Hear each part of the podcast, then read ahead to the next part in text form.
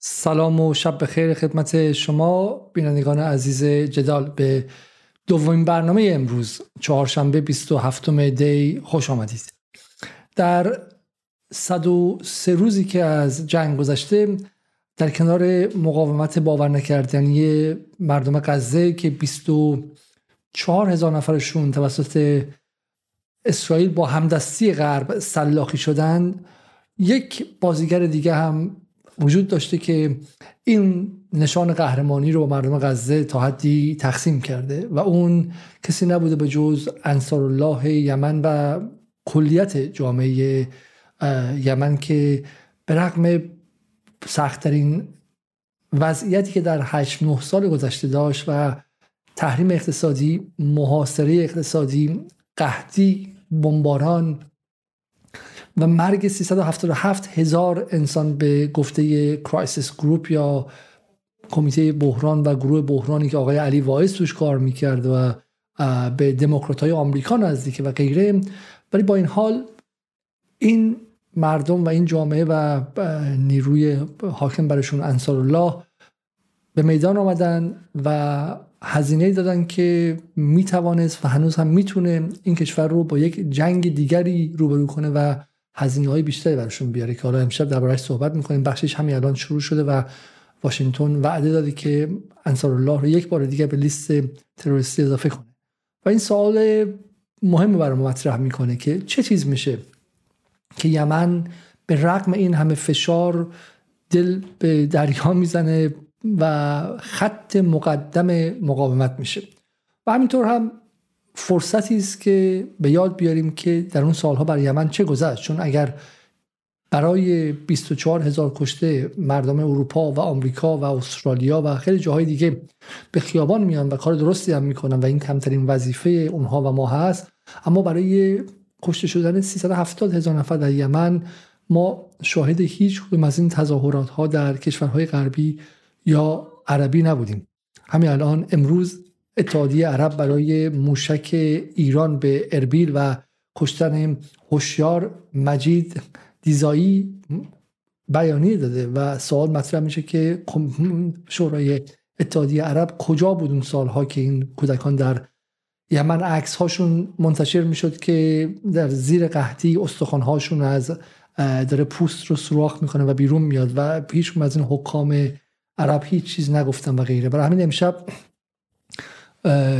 وظیفه ماست و فرصتی است که یمن رو بهتر بشناسیم و بپذیریم که سکوی سیادت محور مقاومت رو چه و باید تقسیم کنیم چرا که قهرمان دیگر هم به میدان آمده و قهرمانی که بازیگری مهم در سالهای آینده در این منطقه خواهد بود و و همینطور هم در محور مقاومت. برای گفتگو در این باره امشب با آقای احمد حاجی صادقیان پژوهشگر مسائل یمن در تهران صحبت می‌کنیم که یک بار دیگه هم اگر اشتباه نکنم در بهمن 1400 درست آیا حاج صادقان بهمن 1400 مهمان جدال بودم و یک برنامه داشتیم که توصیه می‌کنم که اون برنامه رو حتما برن و دوستان ببینن. در اونجا مفصلتر درباره درباره یمن صحبت کردیم و تاریخ یمن و اینکه چگونه می‌رسه. حالا امشب بیشتر در وضعیت فعلی حرف می‌زنیم. سلام های حاج صادقیان و شبتون بخیر.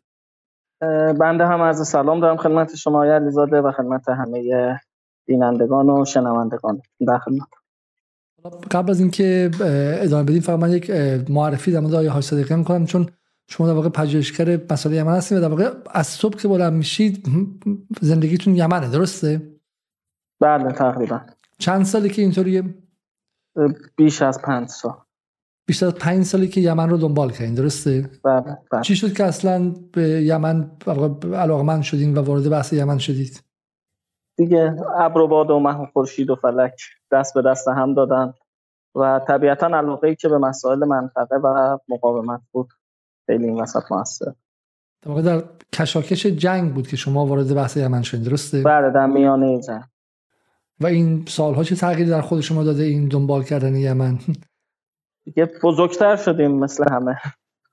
خب حالا با آقای های صادقیان باید بیاد مهمان های دیگر ما در تأثیر کنه که جملاتشون و پاسخهاشون چند ده دقیقه ایه خب شما خیلی تلگرافی پاسخ می‌دید ولی نه از این نظر می‌خوام بگم که بالاخره یمن در ایران ناشناخته است حد زیادی. درسته؟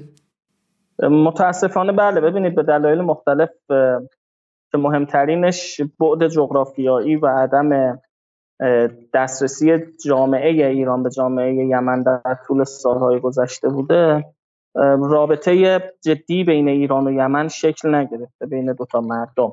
برعکس اونی که ما با عراق داریم با سوریه داریم با لبنان داریم اینا تمامشون ما جوامع ایران با این جوامع تونسته ارتباط برقرار کنه و خب روابط خیلی جدی شکل گرفته. ولی موقعیت جغرافیایی یمن و شاید از اون مهمتر مسئله اختلاف مذهب.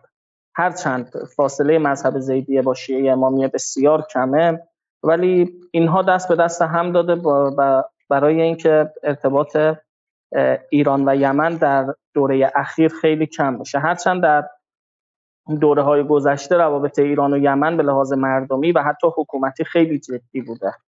دوره قبل این کی مثلا چند 20 سال زمان شاه داریم میگیم یا اینکه زمان مثلا صفویه رو داریم میگیم.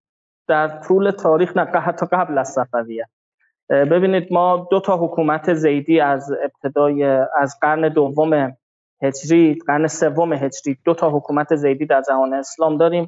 یکیش در تبرستان ایران شمال ایران هست و یکیش در سعده یمن هست که اینها روابط جدی با هم دیگه دارن.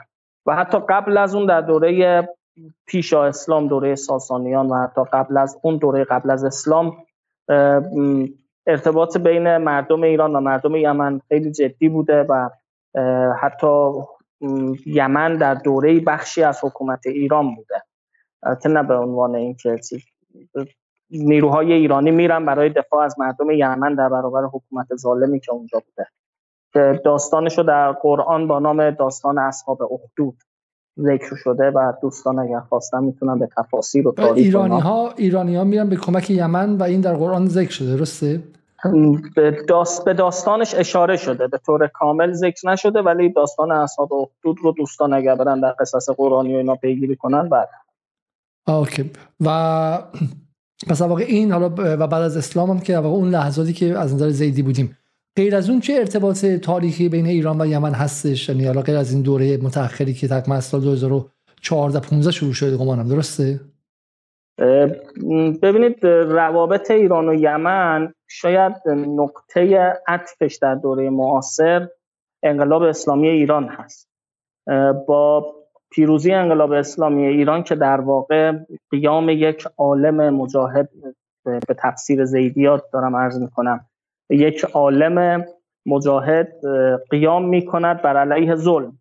این تفسیری هست که انقلاب اسلامی در نگاه زیدی ها داره و زیدی ها خودشون رو موظف می‌دانند که با همچین کسی که در زیدیه به مقام امامت در واقع می‌رسه بیعت کنن و برن باهاش همراهی کنن حالا به معنی بیعت به اون معنی نمیشه گفت. ولی از همون موقع وقتی که دیدن یعنی زیدی های یمن دیدن که آقا یک عالم مجاهد قیام کرده بر علیه ظلم بسیار براشون جذاب میشه ماجرای انقلاب اسلامی ایران و رفت آمدها بین ایران و یمن بسیار جدی میشه.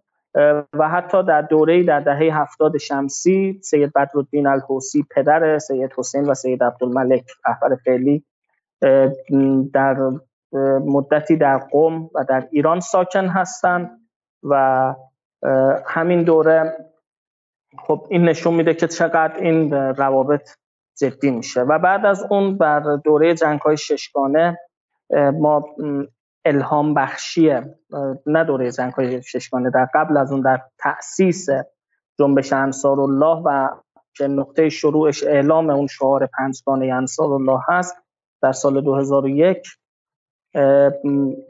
ما می‌بینیم که اون الهام بخشی انقلاب اسلامی ایران برای مردم یمن و زیدیان یمن تا میزان هست و بعد از اون هم که روابط هر روز و هر روز بیشتر و جدیتر میشه. ایشون شهید سید حسین الحسی بنیانگذار جنبش انصار الله هستن که روحشون شد و در حال حاضر صحبت ها و متونی که از ایشون باقی مونده به عنوان مرجع اصلی محتوایی و فکری جنبش انصار الله یمن شناخته میشه. حالا بحث خیلی مهم در مورد یمن. ما داریم در مورد بخشی از جنبش سوسیالیستی که در یمن بودش سالهای قبل از فروپاشی شوروی تقسیم یمن به یمن شمالی و جنوبی و بحثی که نقشی که یمن در پان عربیزم داشت در کمک به ناصر تلاشی که سعودی و آمریکا کردن برای از بین بردن این قضیه درسته؟ و نیرو تاریخ بسیار پرفراز و نشیبی داره یمن. تاریخ بسیار هیجان انگیز داره. من خودم علاقه خیلی جدی به تاریخ دارم واقعا از مطالعه تاریخ یمن واقعا به وجد میام. بسیار تاریخ پرفراز و نشیب و بسیار پرحادثه ای داره و خصوصا تقسیمش در دوره متأخر به یمن شمالی و جنوبی موجب شده که باز این حجم اتفاقاتی که میفته بسیار زیادتر باشه و خب فکر نمی کنم الان مثلا فرصت باشه که بخوایم به طور کامل به تاریخ معاصر یمن بپردازیم. نه نه من فقط از این قضیه عبور کنم بگم که امشب می‌خوایم به واقع حالا چون دوستان دفعه قبل نقد کرده که شما هیچی در مورد این قضیه نگفتید میگم کشور بسیار پیچیده است و یه ساحت تمدنی هم هست درست یعنی با واقع مثل بقیه کشورهای حالا خلیج فارس حوزه خلیج فارس قطر و امارات نیست که پریشب از توی کلاه شعبده بازی امپراتوری انگلیس یا سایکس پیکو بیرون اومده باشه. کشوری است که با بله به لحاظ جغرافیایی به لحاظ جغرافیایی در شبه جزیره عربی فقط در نقطه جنوب غربی که یمن هست منبع آب و امکان حیات در طول تاریخ وجود داشته. چون اونجا ارتفاعاتی هست که این ارتفاعات بارانگیر هستند و باعث میشه که آب و سرسبزی اونجا باشه امکان خب تمدن هم اونجا وجود داره و این تمدن خب آثارش هم همین الان کشف شده تمدن حتی 6000 ساله. خب داستانهای مربوط به تمدن قدیم یمن رو باز در قرآن می‌تونیم پیدا کنیم. ماجرای ملکه سبع و داستان حضرت سلیمان و داستان هدهد اونایی که در سوره نم فکر کنم در قرآن آمده که هدهد میره و بعد خبر میاره از حکومتی که یکتا پرست نیستن و بعد حضرت سلیمان نامه میفرسته که بیا به دربار ما ملکه سبع میره و اونجا یکتا پرست میشه اتفاقا از این نکته می‌خوام استفاده بکنم که مردم یمن علیرغم اون تمدن عمیقی که دارن بسیار زمیر روشنی دارن و یکتا پرستی وقتی بهشون عرضه میشه بسیار راحت میپذیرن و این اتفاقا نقطه عدم لجاجت بر ناحق به نظرم نقطه مهمی هست در زمیر یک ملت. خب این به لحاظ تمدنی از کردم تا آثاری از تا 6000 سال پیش در یمن پیدا شده وجود داره همین الان و حالا دوستان اگر خواستن سرچ کنن راحت می‌تونن پیدا کنن. باقی مانده های حالا معبد شمس یا غیره که در معرب هست و حتی آثار تاریخی که در صنعا هست. یه نکته خیلی جالب این که صنعا تنها شهر جهان هست که بیش از دو هزار سال هست به طور مداوم محل سکونت انسان بوده. و این خیلی اتفاق مهمیه به نظرم که ما شهری داریم که دو هزار سال به صورت مداوم محل سکونت بوده و شهر بوده. یکی از خصوصیاتی هست که در صنعا و در مورد یمن وجود داره. خیلی خیلی زیبا و خیلی خیلی قدیمی حالا از این نظر مهمه این که چون به شکلی به عربستان میکوبید و میکوبید و میکوبید و نابود می‌کرد و من ندیدم که مثلا اونقدر به شکلی ورلد هریتیج یا مثلا اون میراث فرهنگی جهانی و غیره و یونسف و اینها البته بیانیه های می‌دادن خب ولی اونقدر مثلا موثر بوده چون میگم صنعا بالاخره شهر شهر بسیار خاصی است درسته؟ صنعا شهر بسیار خاصی است از لحاظ میراث بشری و عرض کردم نداریم یا شاید خیلی کم داریم که شهری با چنین مشخصه ای که بیش از دو هزار سال به طور ثابت و به طور مداوم محل سکونت انسان ها بوده باشه و شهر بوده باشه. خب ما شهرهایی در ایران داریم مثلا پایتخت ساسانیان نمی‌دونم پایتخت هخامنشیان یا اینها نیست عمر دو هزار سال به طور ثابت به عنوان شهر بودن و شهر پرجمعیت بودن ندارن همچین مشخصه ندارن. خب در نکته بعدی این که اون ارز کردم زمیر حقجویی که مردم یمن دارن این رو باز یک بار دیگه در تاریخ نشون میدن. موارد مشخص و متعددی هست. ولی خب این رو چون به لحاظ زمانی هم بهش نزدیک هستیم یک جشنی دارن مردم یمن به نام جشن جمعه رجب. اولین جمعه ماه رجب رو به عنوان سالگرد اسلام آوردن مردم یمن جشن می‌گیرن. هر سال هم سید عبدالملک بدرالدین سخنرانی می‌کنن. اون روزی هست که حضرت علی از طرف پیامبر معمور میشه میره و اسلام رو به اونا عرضه می‌کنه و مردم یمن اسلام میارن بله این یکی از زیباترین چیز هست. کاخی هست بکنه مال بیش از 100 سال پیش ساخته شده در صنعا. به نام دارالحجر یکی از آثار باستانی شاخص یمن هست. و باز برعکس مثلا بقیه مناطقی که اسلام بهشون عرضه میشه و نمیپذیرند مردم یمن اسلام رو میپذیرن بدون مقاومت و جمعه اول ماه رجب به عنوان جشن مردم یمن ثبت میشه در تاریخش حالا این مسئله ارتباط با شیعه و اهل بیت و اینا و اون ماجرای قیامی که مردم ایران در سال 57 انجام میدن تمام اینا دست به دست هم میده.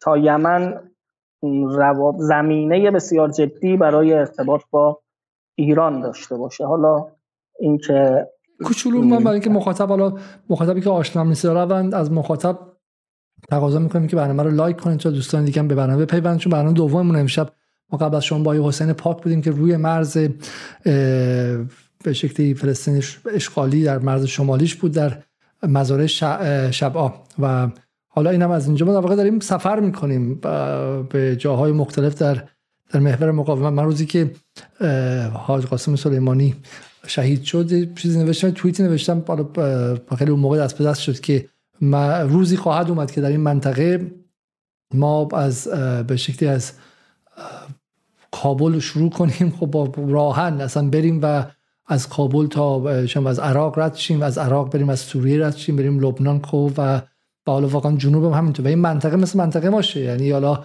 در نهایت امنیتی که داره الان این سالها تحصیل میشه به دست میاد برای اینکه این مردم رو به هم نزدیک کنه و اصلا باور نکردنیه که این یمنی که اینقدر توی ادبیات فارسی هستش توی متون ما هستش در تاریخ مشترک با هم دیگه داریم توی امپراتوریا با هم دیگه نزدیک بودن حالا در تحت سلطه امام نبوده ولی به شکلی ما با همدیگه داد و ستد داشتیم و با اون دو تا عرصه تمدنی با همدیگه احترام متقابل داشتیم و چی میشه که از همدیگه دور میفتیم و این در واقع استعمار چگونه ما رو از همدیگه تجزیه می‌کنه و جدا می‌کنه به بهانه های مختلف که حالا اون چهار امام داره ما دوازده امام داریم و غیره اینها هم مزید میشه. و حالا چگونه چیزی مثل فلسطین داره همه این اجزای مختلف رو به همدیگه نزدیک می‌کنه؟ از به شکلی اخوانی هایی که در داخل تونل های غزه همین الان که من شما با هم حرف می‌زنیم شاید با آخرین بخش های مثلا باتری هاشون دارن مصرف می‌کنن و به شکلی ممکنه که عملیات بعدی رو نیم ساعت دیگه بخوان انجام بده علیه تانک اسرائیلی و غیره. تا به شکلی شیعیان لبنان تا در عراق کسانی که بالاشون می‌دونن با ما نمی جنگیدن در اون 8 سال بالاخره کشورشون درگیر جنگ بود. تا اینجا شما میایم و وارد یمنی میشید که ما گم کرد گمشون کرده بودیم. در واقع اقوام و خیشانی هستن که ما سالها ازشون خبر نداشتیم و و جوری ارتباطمون از دست دادیم و چگونه به اسم فلسطین تمامی اجزا احیا میشن و به قول انگلیسی خوانده می فرا خوانده میشن خب فرا خوانده میشن و همشون دفعه با این صدایی که میاد همشون میان و دور هم جمع میشن و متوجه میشن که چقدر اشتراکاتشون زیاده. حالا ما امشب میگم بحث ما بحث تاریخی نیست. بحث اینه که چی میشه که یمن به اینجا میاد چی میشه چنین هزینه ای میده و بحث اینه که چه نقشی در آینده محور مقاومت خواهد داشت. حالا از این نظر مهمه. برای کسایی که نمی‌شناسن بگید. زیدیه چیه؟ خیلی خیلی خلاصه. و از اصول اولیه بدی و مهمترین اصولش چیه که زیدیه رو تشکیل میده؟ فرقش حالا با شیعه دوازده امامی چیه؟ حالا تاریخ شیعه و اینها که قرار نیست اینجا بگیم ولی خب من خیلی گذرا عرض می‌کنم زیدی چیه؟ زیدی یعنی چی اصلا؟ در دو تا جمله زیدی یعنی چی؟ جناب زید ابن علی فرزند حضرت امام سجاد علیه السلام هستند که در سال 125 قمری در کوفه قیام می‌کنن. خب ایشون به لحاظ اعتقادی بنیانگذار مذهب و مکتبی هستند که فاصله با مکتب و مذهب امامیه یا اسم شریعه داره. اونها معتقدن برعکس ما که میگیم امام باید با نس و با اعلام امام قبلی و با نسی که از طرف پیامبر آمده منصوب می شود و شناخته می شود اونا میگن که نه. امام می تواند هر فاطمی نسبی باشد. فاطمی نسب باشد اولا عالم باشد و قیام کند. بر علیه ظلمت کسی این سه مشخصه را داشته باشد باید ازش اطاعت کرد. شاید یکی از مهمترین تفاوتهاش با شیعه امامیه بحث حرمت تقیه هست اونها تقیه رو حرام می‌دانن و اجازه نمیدن هیچ کس حق تقیه کردن نداره و باید در برابر ظلم همه موظف هستن که قیام کنن و فریاد بکشن حالا الان اگه اینجا شما بالاخره براتون مشکلی برای چیز میشه نه ولی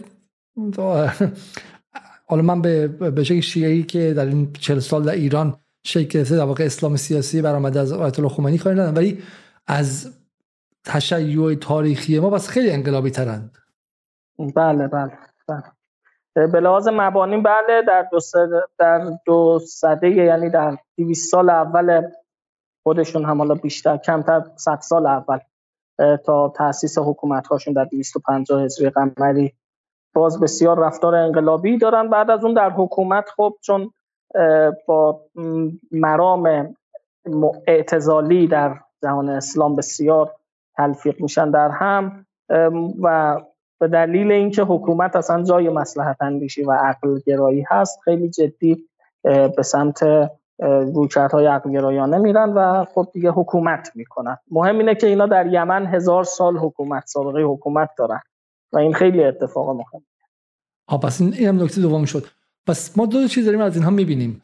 برای اینکه خب برای خیلی از ما که آشنا نبودیم این بود که آقا چی میشه که عکسایی که ما می‌بینیم از یمن یک سری افراد پابرهنه هستن که بدون ابزار زیادی کلاشینکوف دستشونه و بعد اومدن خب مقابل ثروتمندترین ارتش غیر اروپا در واقع نمیشه به جز چین احتمالا و روسیه جز چهارمین چهارمین ارتش ثروتمند جهان.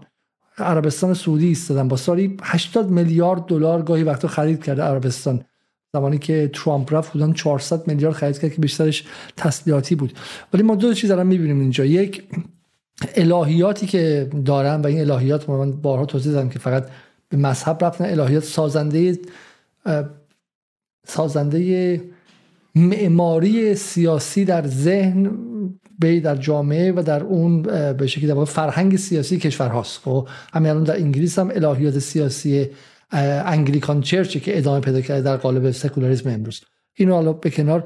در کنارش هزار سال هم زیدیه تاریخ و تجربه حکومت داری دارن. برای همین پس میشه گفت که اتفاقا اون تازه به دوران رسیده هایی که بلد نبودن سعودی ها هستن که از 1937 1937 اگه اشتباه نکنم به قدرت رسیدن وگرنه زیدیه فهم خیلی عمیق‌تر و تاریخی از حکومت به سالها بوده. پس یه نکته اولی و نکته دومی که الهیات سیاسیشون به شدت انقلابی است و ظلم ستیزی که برآمده از آشوراست براشون احتمالا درسته و کاملا بله با تاثیر آشورا. ببینید یه نکته که فرمودید بحث چیز هست. اینو من فراموش کردم وسط بحثم از ذهنم رفت. ما در تاریخ عرب رو به دو بخش تقسیم می‌کنن. عرب عربه یا عرب اصیل و عرب مستعربه که عرب اصطلاحا غیر اصیل هستن. عرب عربه که عرب اصیل هستن و صاحب تمدن هستن.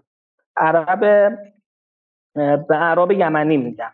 چون صاحب تمدن بودن شهر داشتن و حکومت داشتن. در مقابل عرب مستعربه که حالا قبیله قریش هم از همین بخش هستن. عربی هستن که اصالتا اهل تمدن نبودن. بادیه نشین بودن بحث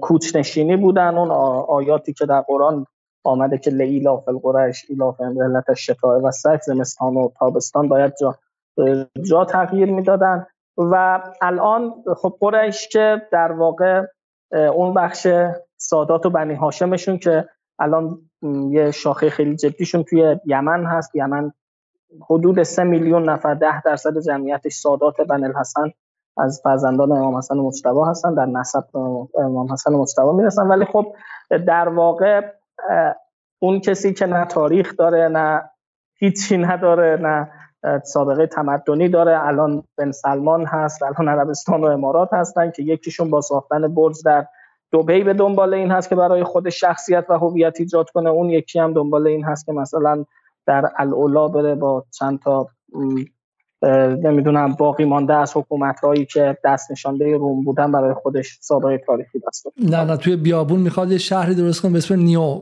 نیوم فکر کنم درسته؟ حالا نئوم لاین تروجینا خیلی از این خواب ها زیاد دیدن. آره برای همین آره دقیقا ساختن امارات هم که گفته که ما در سال 2117 اولین پایگاه فضایی انسانی در مریخ رو برپا خواهیم کرد. خب برای همینه که امارات و عربستان مثل همون مریخ نوردی که فرستادن. دقیقا. امارات و امارات و عربستان دست به دست همدیگه دادن و مقابل کسانی ایستادن که چنین چنین ساحت تمدنی دارن و هزار خورده چند هزار ساله که تمدن دارن و این جالبه. حالا من این چیزی خودم واقعا نکته ای که میشنویم ولی واقعا یادآوریش مهمه و همین الان که گشتم دیدم این تصویر رو من حالا بر مخاطبان بذارم شاید براشون جذاب باشه دیدنش. این تصویر شما خب تظاهرات های یمن رو دیدین دیگه خیلی اجتماع دارن یمنی درسته؟ ببینید به خاطر اینکه خیلی نهاد و رکن قبیله در یمن بسیار مهم هست. ما حالا ما چون نداریم نمی‌توانیم این رو زیاد و راحت تصور کنیم. ما یک جامعه مدرن هستیم مثلا جامعه شهرنشین هستیم طبقه متوسط داریم و غیره. یمن کشور قبیله هست کشوری هست که هنوز قبیله اصلی ترین رکن اجتماع هست توش و در قبیله هم به رخ کشیدن جمعیت اصلی ترین رکن وجودی هست. ولی این به این یعنی اینکه ابزارشون برای حضور و برای اعلام حمایت جمعیت هست. به خیابون کشیدن جمعیت هست. وگرنه این به این معنی نیست که در واقع طرفدار فلسطین نیستن. طرفدار فلسطین و مقاومت هستن ولی اینجوری خودشون رو نشون میدن. حالا من اینو گفتم چون می‌خواستم این از مخاطب بپرسم که آیا می‌دونی که این تصویری که من دارم نشون میدم چیست؟ و شما احتمالا خب می‌دونید ولی من خودم هم حدس نمی‌زدم اینا تصاویر برگزاری آشورا در صنعاست. یعنی در واقع بله بله. ببینید آشورا عید قدیر اینا مناسبت های بسیار شیعی هست که اینا جشن می‌گیرن ولی خب مهمترین مناسبت ملی و مذهبی که اینها براشون خیلی مهم هست و جشن می‌گیرن و مهمترین جشن سالشون هست تقریبا یک ماه قبلش میرن به پیشوازش جشن میلاد پیامبر اکرم هست که خیلی هوشمندانه این مناسبت انتخاب شده.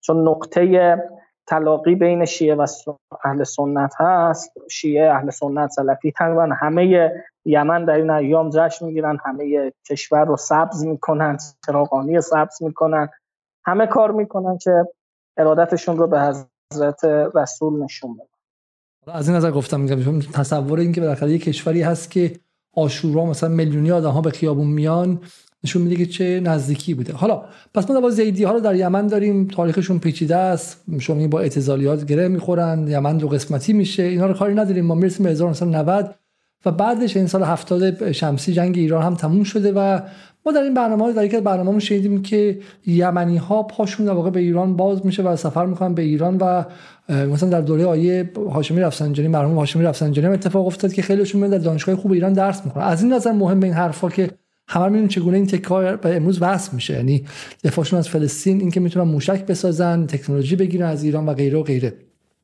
ارتباط بعد از انقلاب رو شما که بحث بدرالدین رو مطرح کردین که حوسی ها به ایران در واقع میان درسته؟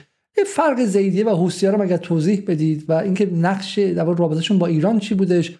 و این نکته خیلی جالبه هم شما گفتیم پس نگاهشون به آیت الله خمینی این بود که فقیهی که به قول معروف خنجر به دست گرفته و قیام کرده باید ازش حمایت کرد. کاری نداریم که تو ایرانه.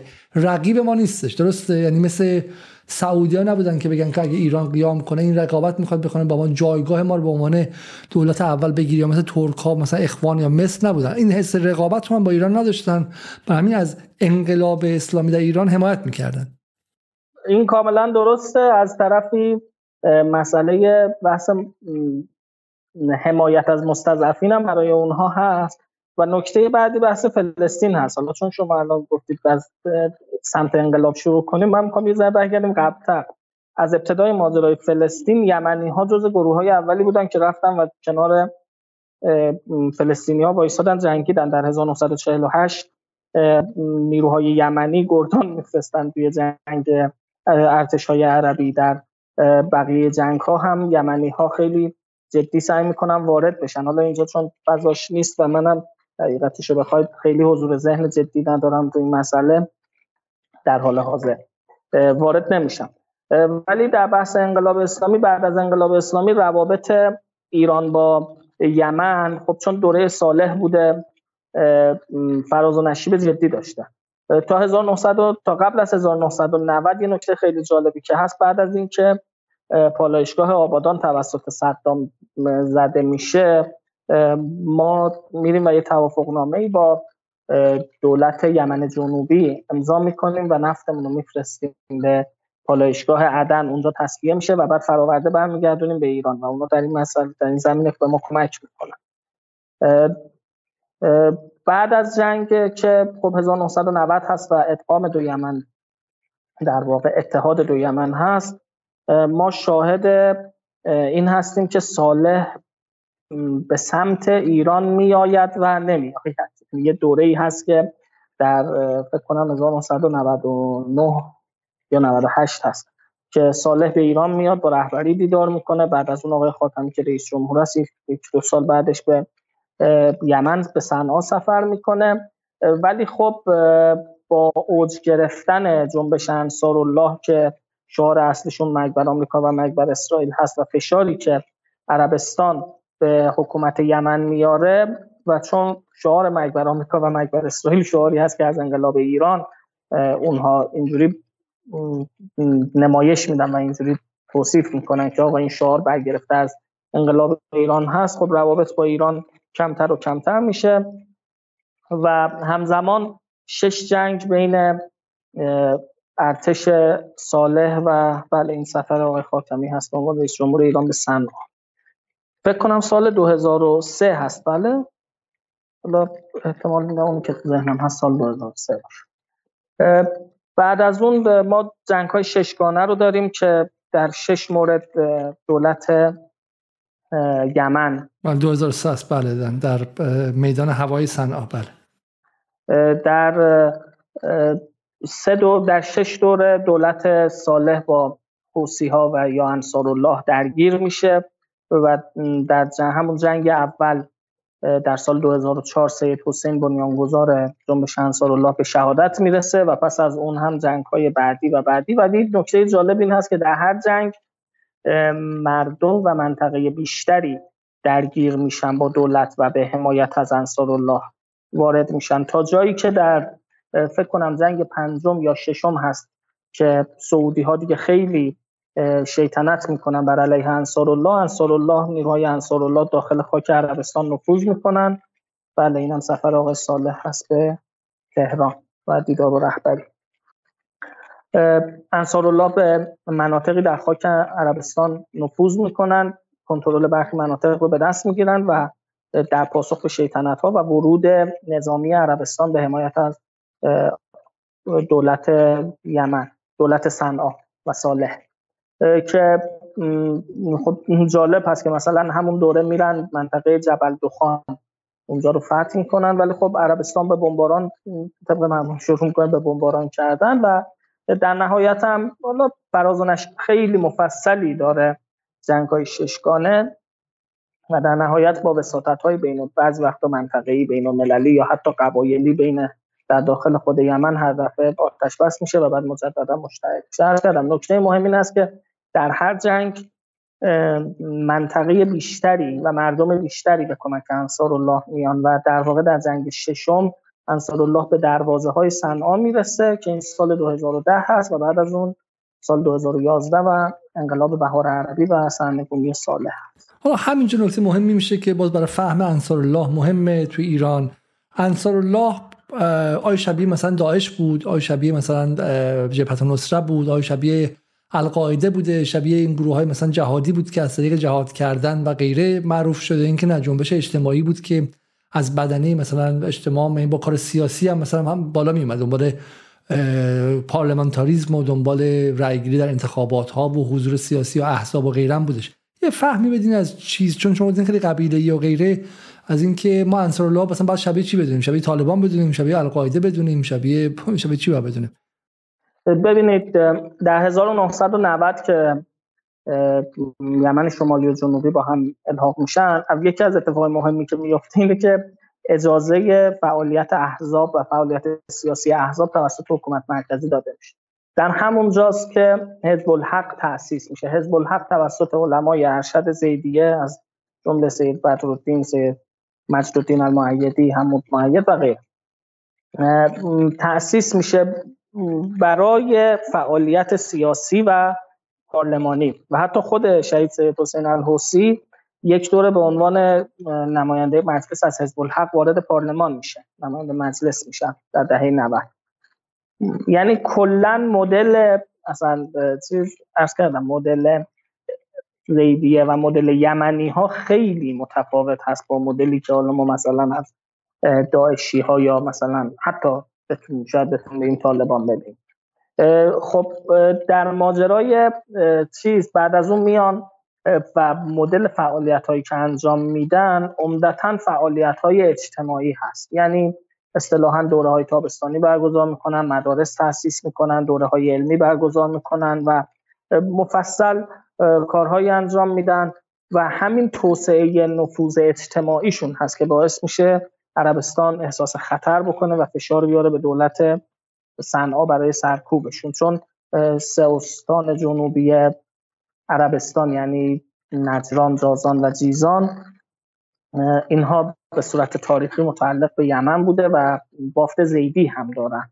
همین الان بسیار نزدیک هستن به لحاظ اجتماعی و انصار الله و خب عربستان است.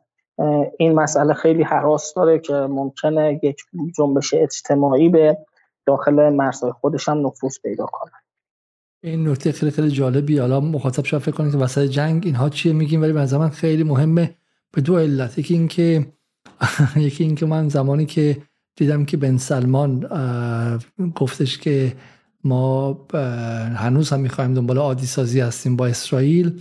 فکر کردم که خب همین شاید ایران یه مدار زود با سعودی عادی سازی رو انجام داد و واقعا شاید مقدار ما مال از این به شکلی بحث عادی سازی رابطه با سعودی در جدال استقبال کردیم ولی الان من شخصا واقعا به فکر فرو رفتم که اشتباه بود یا نه.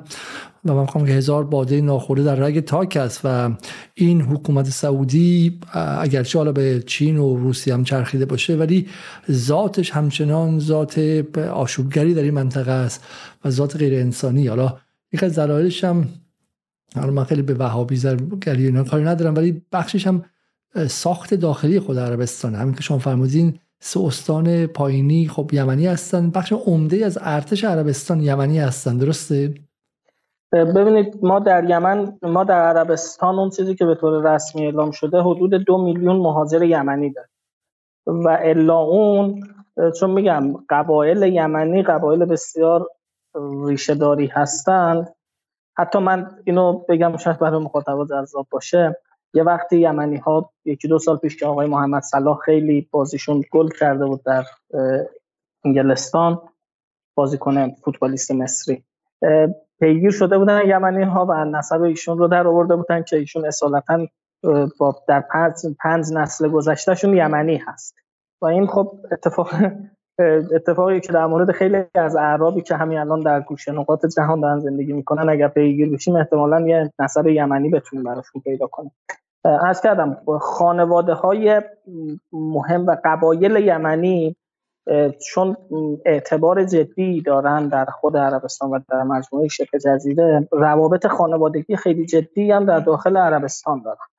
مثلا حالا ازدواج هایی بینشون هست روابط تجاری بینشون هست رفت آمد بینشون هست. تعداد زیادی از مردم عربستان مردم یمن تابعیت مضاعف عربستان رو دارن. ارز کردم دو میلیون مهاجر یمنی به صورت رسمی اونجا گفته میشه هستن که این دو میلیون اینجوری نیست که مهاجری باشن که یک جامعه مجزا باشن چون زبانشون نژادشون بسیار نزدیک است و سعودی ها در واقع حزم شدن در داخل جامعه عربستان ولی اصالت یمنی بودن خودشون رو حفظ کردن. و از این باب بله مسئله یمنی های مقیم عربستان همیشه یک مسئله بوده است برای عربستان در دوره مدرن. حالا از عربستان خارج شیم و برسیم به بحث یمن. در سال 2014 گمانم که انقلابی رخ داد. درست این در ادامه انقلاب های عربی در سال 2011 این انقلاب ها به یمن هم کشیده شد و به صنعا کشیده شد. درسته؟ خیلی خلاصه بگیم که در سال از بین 2011 2014 چی شد و چی شد که کار به به شکلی خروج دولت یمن از اینجا به ریاض دخالت ریاض. این جنگ رو چگونه واقع مهندسی کرد عربستان که به این بهانه ها رو پیدا کرد که بتونه حمله رو آغاز کنه؟ بین این قیام مردمی که در 2011 اتفاق افتاد و 2014 که جنگ داخلی شروع شد. ببینید در سال 2011 در موج انقلاب های بهار عربی که در جهان عرب راه افتاد در یمن همین موج راه افتاد و طبیعتا سردمدار داستان هم اخوان المسلمین. این در حالی بود که و در حالی هست که اخوان المسلمین انقدری که به نظر میاد و میومد نفوذ در جامعه یمن نداشت و نداره. ولی خب در به دلیل تحولاتی که رخ داد در نهایت علی عبدالله صالح مجبور به کنارگیری شد با فشار عربستان. عربستان یک طرحی رو که به نام طرح مطرح هست مال سال 2011 در اواخر 2011 به علی عبدالله صالح پیشنهاد می‌کنه. علی عبدالله صالح اینو میپذیره از قدرت کنار کنارگیری می‌کنه. به ازاش مسئولیت سیاسی برای خودش و خانوادش می‌گیره مسئولیت قضایی. و دولت میفته در واقع به دست اخوانی ها یک انتخاباتی برگزار میشه عبدالرب منصور هادی میاد و اخوانی ها شروع می‌کنن نقاط اصلی قدرت رو در یمن به دست بگیرن. قرار بوده که این حکومت دو ساله باشه و پس از اون کنار بره و بر اساس مذاکراتی که در طول این دو سال انجام شده و مصوباتی که داشته این مذاکرات بهش میگن الهوار الوطنی گفتگوهای ملی. و بر اساس گفتگوهای ملی دولت کنار بره قانون اساسی جدید تدوین بشه به رأی گذاشته بشه و مجددا دولت جدید در سر کار بره. طرحی بود که عربستان. خب عربستان در طول این مدت با اعمال نفوذ خیلی جدی در روند مذاکرات و مصوبات اجازه نداد که مسئله سعده که در طول دهه گذشته اون ماجرا یعنی از 2004 تا 2014 همیشه مسئله بوده برای مردم یمن و در یمن. مسئله سعده به شکل منطقی حل بشه. در نهایت انصار الله همزمان مسئله جنوب یمن هم این مشکل براش پیش میاد و باز اعمال نفوذ میشه و جنوبی ها هم به خواسته هاشون نمی‌رسن. جنوبی ها و انصار الله از مذاکرات کنار می‌کشن. اعلام می‌کنن که ما مصوباتش رو قبول نداریم و انصار الله از شمال شروع می‌کنه به پیشروی بعد از اون یک نقطه پیش میاد در تابستان سال 2014 و دولت منصور هادی یک یارانه سوخ رو حذف می‌کنه و یک تورم جدی شامل تحمیل می‌کنه به جامعه. خب مردم اعتراض می‌کنن و در زیل این اعتراض انصارالله وارد صنعا میشه و حکومت منصور هادی ساقط میشه. البته انصارالله حکومت رو ساقط نمی‌کنه یک تفاهمی با منصور هادی می نویسه برای اینکه منافعش تعمین بشه و پس از اون در کنار منصور هادی شروع می‌کنن کار رو پیش ببرن تا اینکه در پایان سال 2014 من انصار الله از منصور هادی می‌خواد که کنار بره و منصور هادی کنار نمیره و این میشه آغاز درگیری. پس از اون منصور هادی فرار می‌کنه ابتدا به عدن میره پس از عدن به ریاض فرار می‌کنه انصار الله هم پیشروی خودش رو به سمت جنوب ادامه میده و در نهایت پس از فتح عدن فتح نصف و نیمه یعنی عدن به طور کامل فتح نمیشه. پس از اینکه عدم به دست انصار الله میفته عربستان اعلام می‌کنه که به حمایت از دولت منصور هادی وارد درگیری میشه و عملیات نظامیش رو در عربستان در یمن آغاز خب. این جنگی بود که حالا میگم با بودن منصور هادی در ریاض هم براش یک بچه نیمه قانونی تراشیدن و گفتن که آقا این دولت رسمی هنوز اونجاست و سازمان ملل هم اونو قبول داشت و تا امروز هم همچنان سازمان ملل و جامعه, جامعه جهانی غربی به اصطلاح انصارالله رو قبول نداره. درسته؟ خب ما وارد یک دوره 8 ساله تقریبا میشیم یا اینکه نه؟ چون من یادم که 22 مارس یا اول فروردین سال 94 پنجم فروردین بود فکر پنجم فروردین. اوکی. پنجم فروردین که دیگه رسما این شروع شد. ما وارد یک جنگ بی پایان شدیم. درسته؟ جنگ بسیار بسیار پرهزینه ای که ابعادش واقعا باور نکردنی بود و میگم و خیلی هم خاموش رفتش. خب در این مدت چه اتفاقی افتاد؟ چون من یه نکته رو عرض کنم. نگاه عربستان سعودی به پرونده یمن هیچ وقت به عنوان بخشی از سیاست خارجی نبود.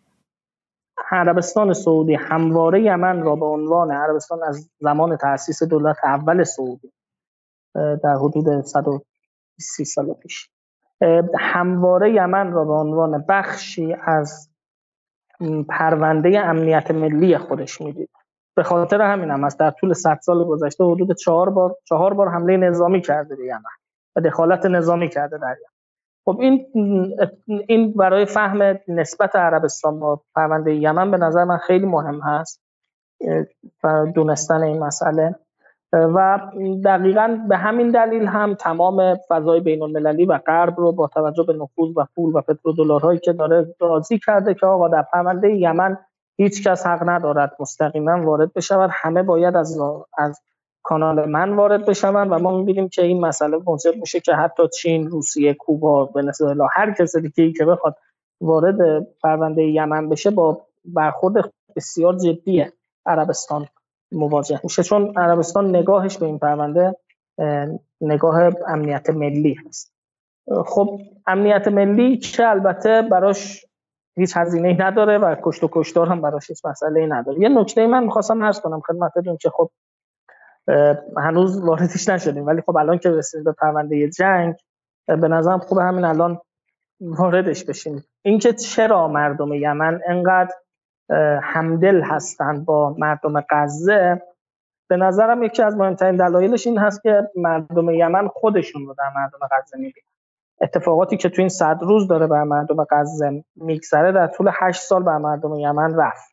از قحطی گرسنگی بمباران بمباران مدرسه بمباران بیمارستان نبود دارو جون دادن بچه ها در بغل پدر مادر کم شدن تعداد اعضای خانواده به شکل عادی در اومدن. این مسائل مسائلی بوده که به طور عادی در طول این هشت سال اتفاق افتاده و متاسفانه به قول شما با اینکه در ماجرای عربستان در ماجرای فلسطین ما می‌بینیم که چقدر وجدان بیدار بشری به صحنه اومده. در ماجرای یمن به دلیل اعمال های عربستان ما هیچ اتفاقی نمی‌دیدیم و ندیدیم متاسفانه. یعنی خیلی به نظر من ضربه بزرگ و اصلا یک بیابروهی برای نهادهای حقوق بشری هست.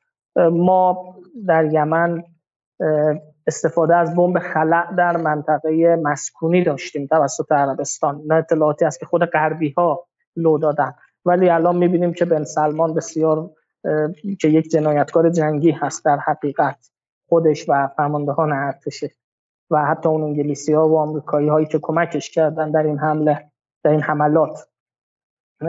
داره به عنوان برای مشروعیت بخشی به خودش و حکومتش پولهایی خرج می‌کنه رونالدو رو میاره کی رو میاره چقدر پول خرج می‌کنه با لیگ عربستان با لیگ انگلستان قراردادهایی میبنده و این پول ها رو می‌کنه نمی‌دونم گروه های هنری رو از سرساسر دنیا میاره به ریاض.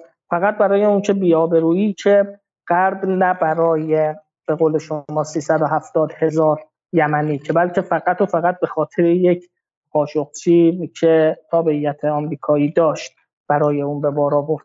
و این به نظرم اتفاق خیلی تلخی بود. مردم یمن می‌دیدند که بن سلمان نه به خاطر کودکانی که در غزه در یمن کشته نه به خاطر اتوبوس کودکانی که در لحیان زده و بیش از پنجاه کشته داشته نه به خاطر بمباران سالن بزرگ صنعا که حدود 250 کشته داشته. بهش بهش می‌رسیم به اونها. من می‌خوام از اون خصوصا می‌خوام بپرسم ازتون. خب ولی یه نکته خیلی جالب اینجا هستش که چون من دیروز تصویری دیدم در یکی از تظاهرات فکر آمریکا بود یا بچه های جوون به یمن می‌گفتن که بزن بزن یکی دیگه بزن و به شکلی جرأت داشته باشه یکی دیگه بزن و به عبارتی تهیج می‌کردن که یمنی ها مثلا باز آمریکا رو بزنن و غیره. و من یه لحظه فکر کردم که خب دیگه این خیلی واقعا بیمعرفتیه که شماها احتمالا اصلا نمی‌دونید که برای این کشور چی گذشته. یعنی همین ما به خود اصرار داشتیم که برنامه امشب داشته باشیم.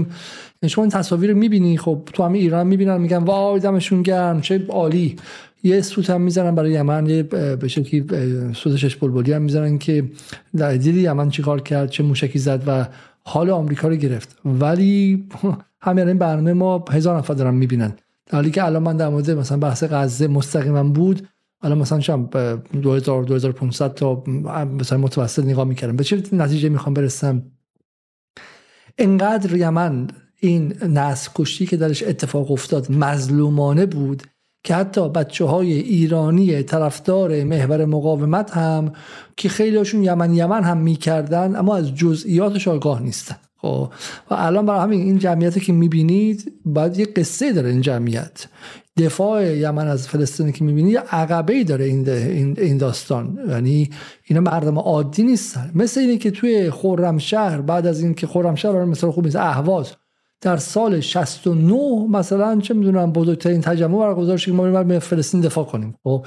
یعنی یک جایی که خودش حد اکثر هزینه رو داده الان وایستاده. برای همین یه نفر اینها معادل فقط 100 نفر آدمی که تو لندن میاد و تظاهرات می‌کنه خود منم جز اون لندنیام. خب برای همین یه نفری که اینجا میاد به رغم اون رنج های خودش کشیده میاد. ولی آیه های صادقیان میگه این به رغم نیست به خاطره. چون این رنج کشیده این رنج باعث میشه که همدلیش با با مردم فلسطین بیشتر باشه. حالا من از همینجا می‌خوام یه پلی بزنم و بگم که یه یادآوری کوچیک کنید از کارهایی که در اون 8 سال شد و نسکشی چرا میگیم نسکشی ما همین امروز دیروز آقای دکتر محمد مرندی با استیو ساکر در HARDtalk BBC World Service مصاحبه ای داشتن اونجا که ما به زودی تیکه‌هایشو شاید پخش کنیم و شاید بگیم خود آقای دکتر مرندی بیاد در گپ بزنیم خب؟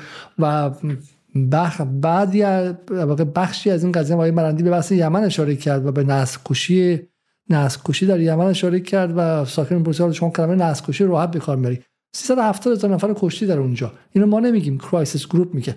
ولی برای اینکه حافظه ما روشن شه آقای صدیقیان چند تا از اینها رو برای ما بگید که بدونیم که در یمن چه اتفاقی افتاد و چقدر خجالت آوره که من طرفدار مقاومت هم سخت بتونم دو تا مثال از فجایعی که من الان در مورد غزه می‌دونم. الاهلی الشفا. خب جبالیه اردوگاه پناهندگان جبالیه و غیره. برای اینکه الجزایر نشون داده. و خب، الجزیره نشون داده برای اینکه تو خود غرب هم دیدن. برای اینکه جهانی به معنی امروزی به معنی غربیش بوده. ولی یمن رو چون الجزیره هم کم نشون داده غربیان بهش وقعی نشون ندادن تو لندن هم نبود. من یه مثالی هم قبل اینجا بزنم. یه ماجرایی بگم روزی که بن سلمان اومد سفر کنه به انگلیس خیلی جالب بودش که بن سلمان اومد به انگلیس سفر کنه قبل از ماجرای خاشخچی بود البته خب. و ما رفتیم جلوی به قول معروف شماره ده اینجا نشستیم که چیز کنیم به شکلی بخوام 2018 باید باشه احتمالا. خاشخچی 2017 بود قطعش خاشخچی 2018 اکتبر 2018 بود فکر 5 اکتبر 2018 بود. این هم تقریبا همون مواقع بودش خب که این اومد با ملکم دیدار کرد و غیره و بگم دقیقا بگم تاریخش به شما که بود. این هفته مارچ 2018 بود. درست 6 ماه قبل از خاشخچی بودش. خب 6 ماه در مارچ یعنی اسفند 96 بود این قضیه. در آبان 90 یا آخر مهر 97 آقای خاشخچی هزار تکه شد و انگشتشو مثلا هر روز توی ترکیه یه جا پیدا می‌کردن و غیره.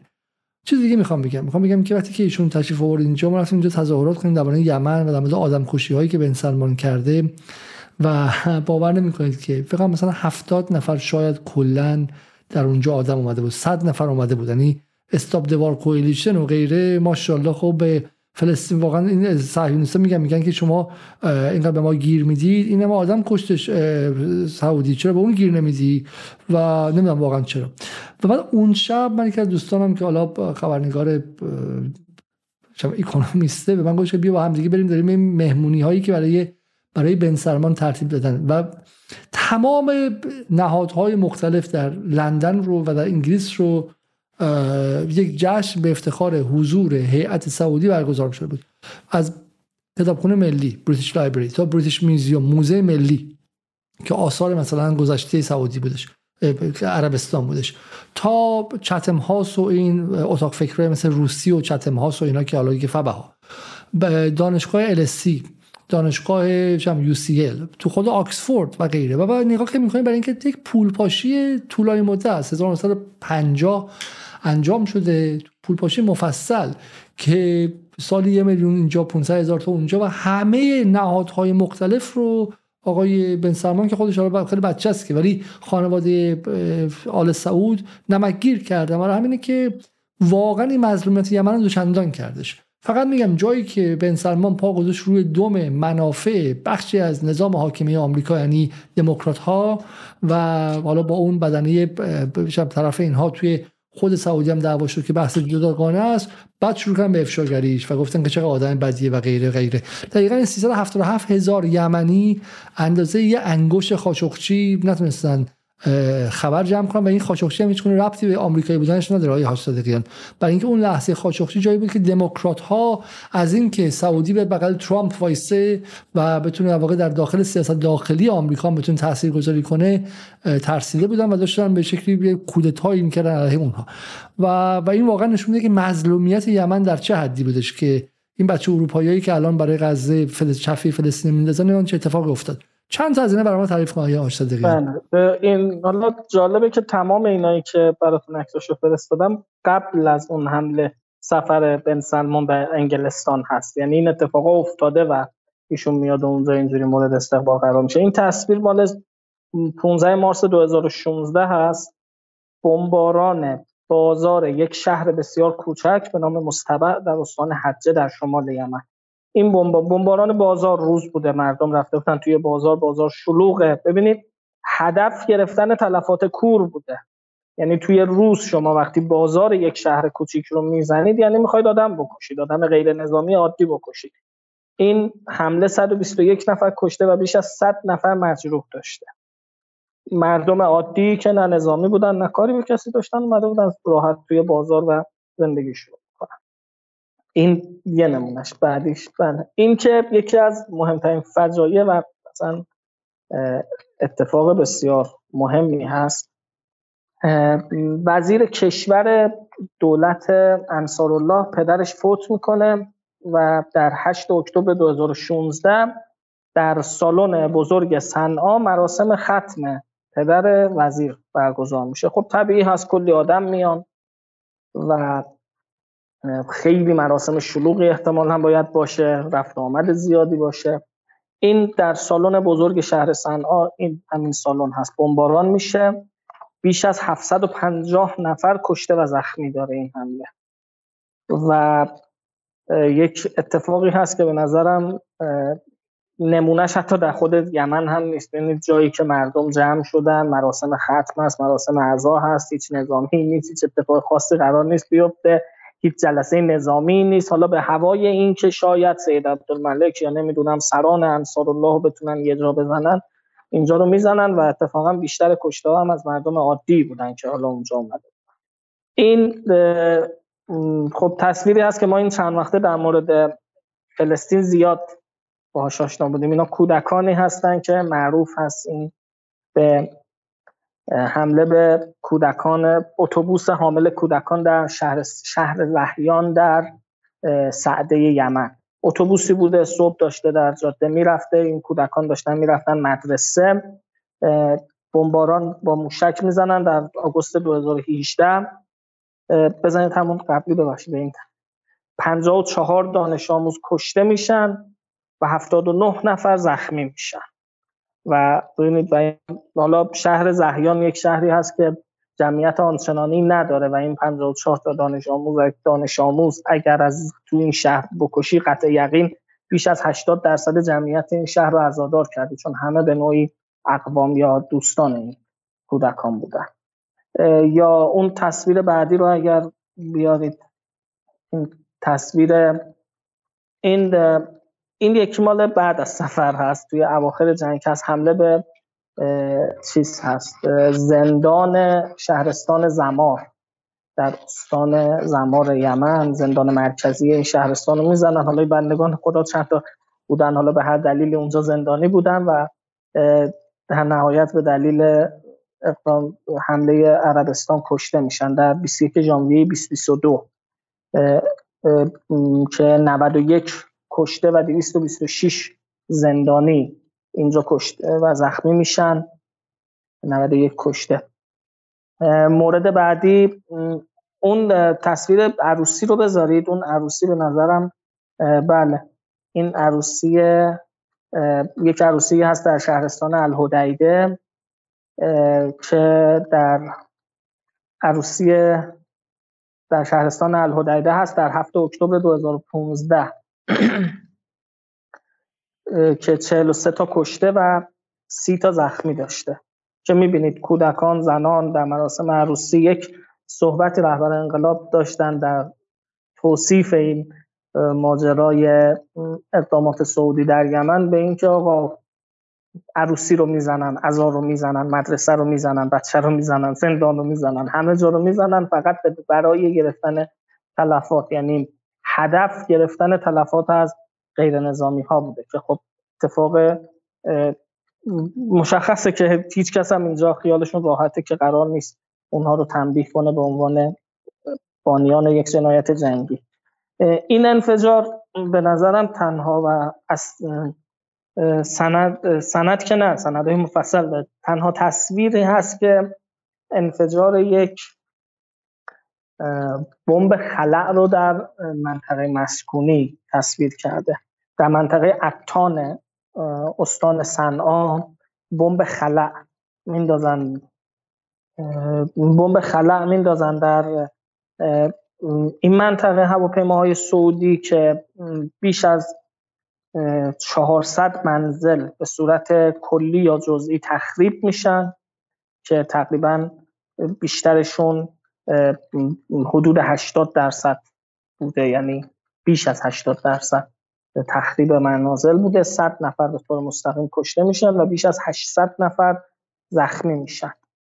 این نمی‌دونم والا این اتفاق در هر جای دیگه دنیا افتاده بود. الان با پانش در دادگاه لاهه حداقل محکوم شده بود. ولی این حتی می‌تونم بگم که 95 درصد مردم دنیا اصلا خبر ندارن که بمب خلا یک بار در یک منطقه مسکونی در جهان مورد استفاده قرار گرفت حالا من فکر می‌کنم که به احترام و همین کشته شدگان یمن و به خاطر دینی که حداقل من خودم شخصا فکر می‌کنم دارم خب من دیگه حالا که به شکلی بخش مثلا شخصی یعنی اینکه واقعا آدم با بتونه با خودشون کنار بیاد دیگه. اینکه بالاخره ماها اینجا وایستادیم و من در چهل و چند سالگی چند تا نسکشی در شریک بودم. یکی نسکشی نسکشی یمنه. یعنی من احساس می‌کنم که دست من قشنگ به خون آلوده است.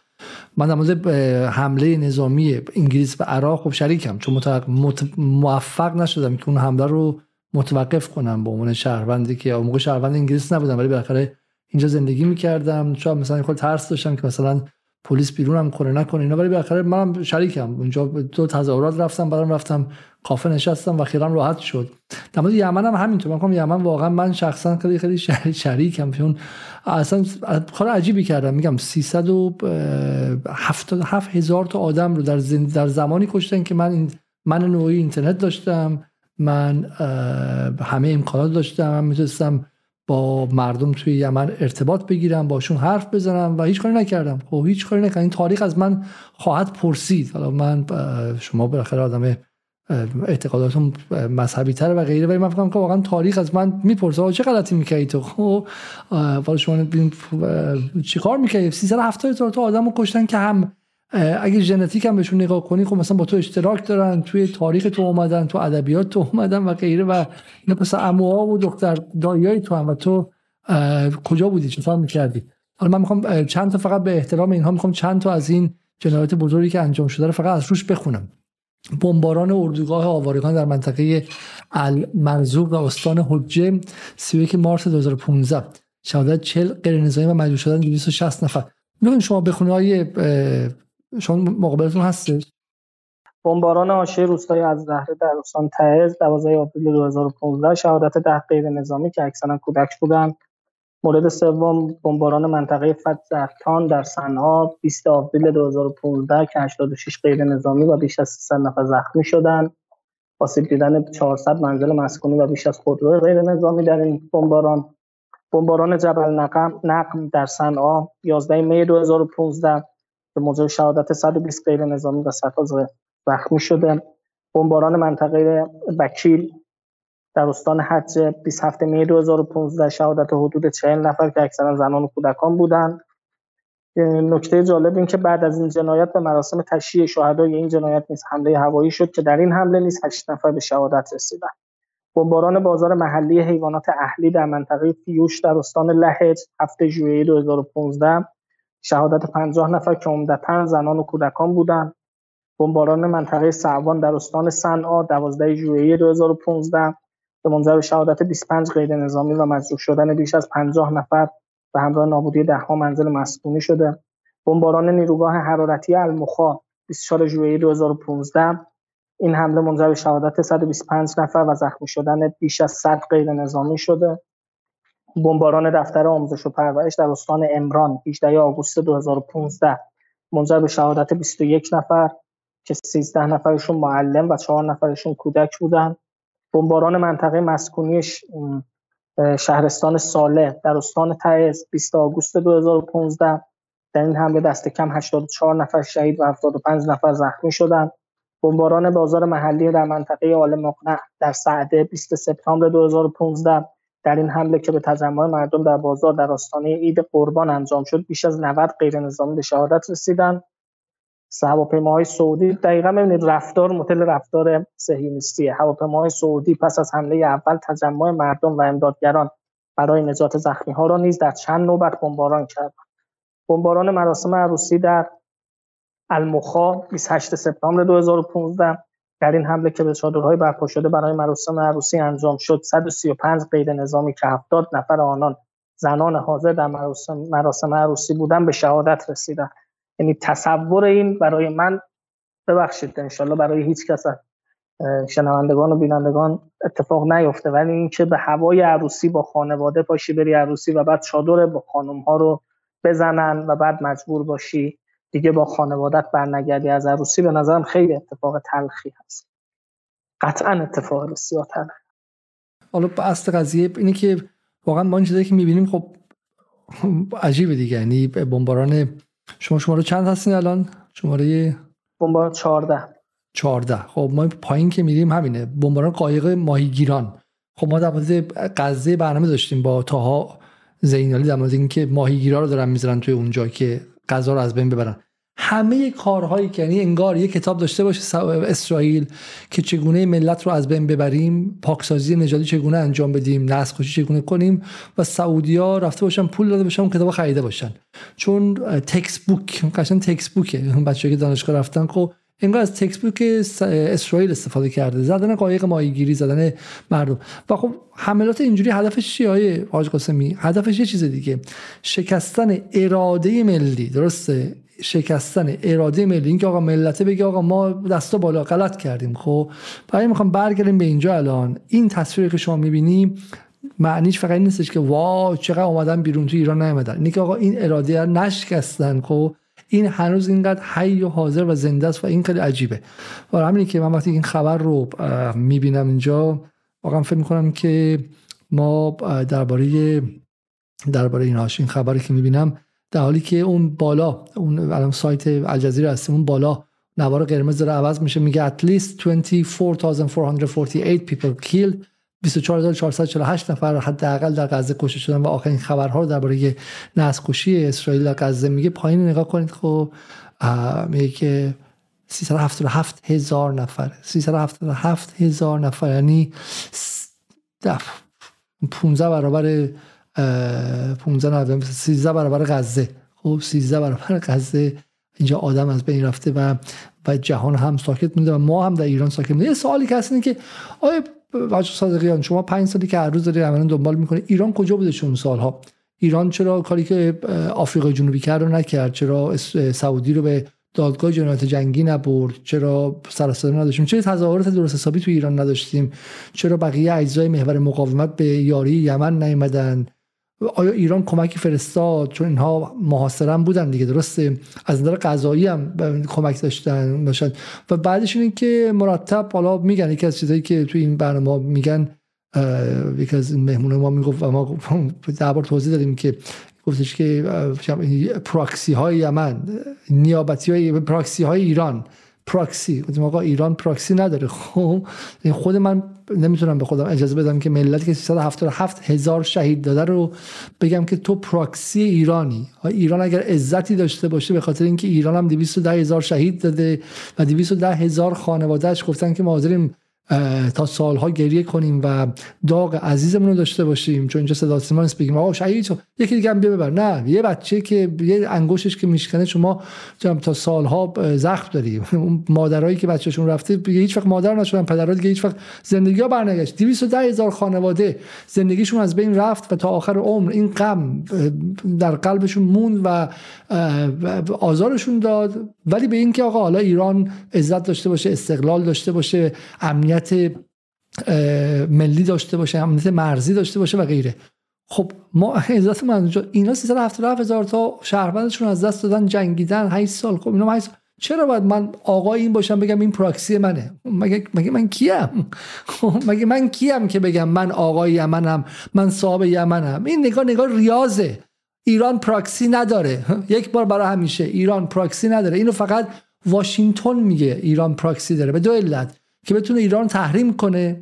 دو بتونه بین مردم منطقه نفرت از ایران به وجود بیاره. خب سه بتونه این کشورهای مقاوم رو حقیر نشون بده. بگه آقا اینا نوکر به نوکر ایران به خاطر پول.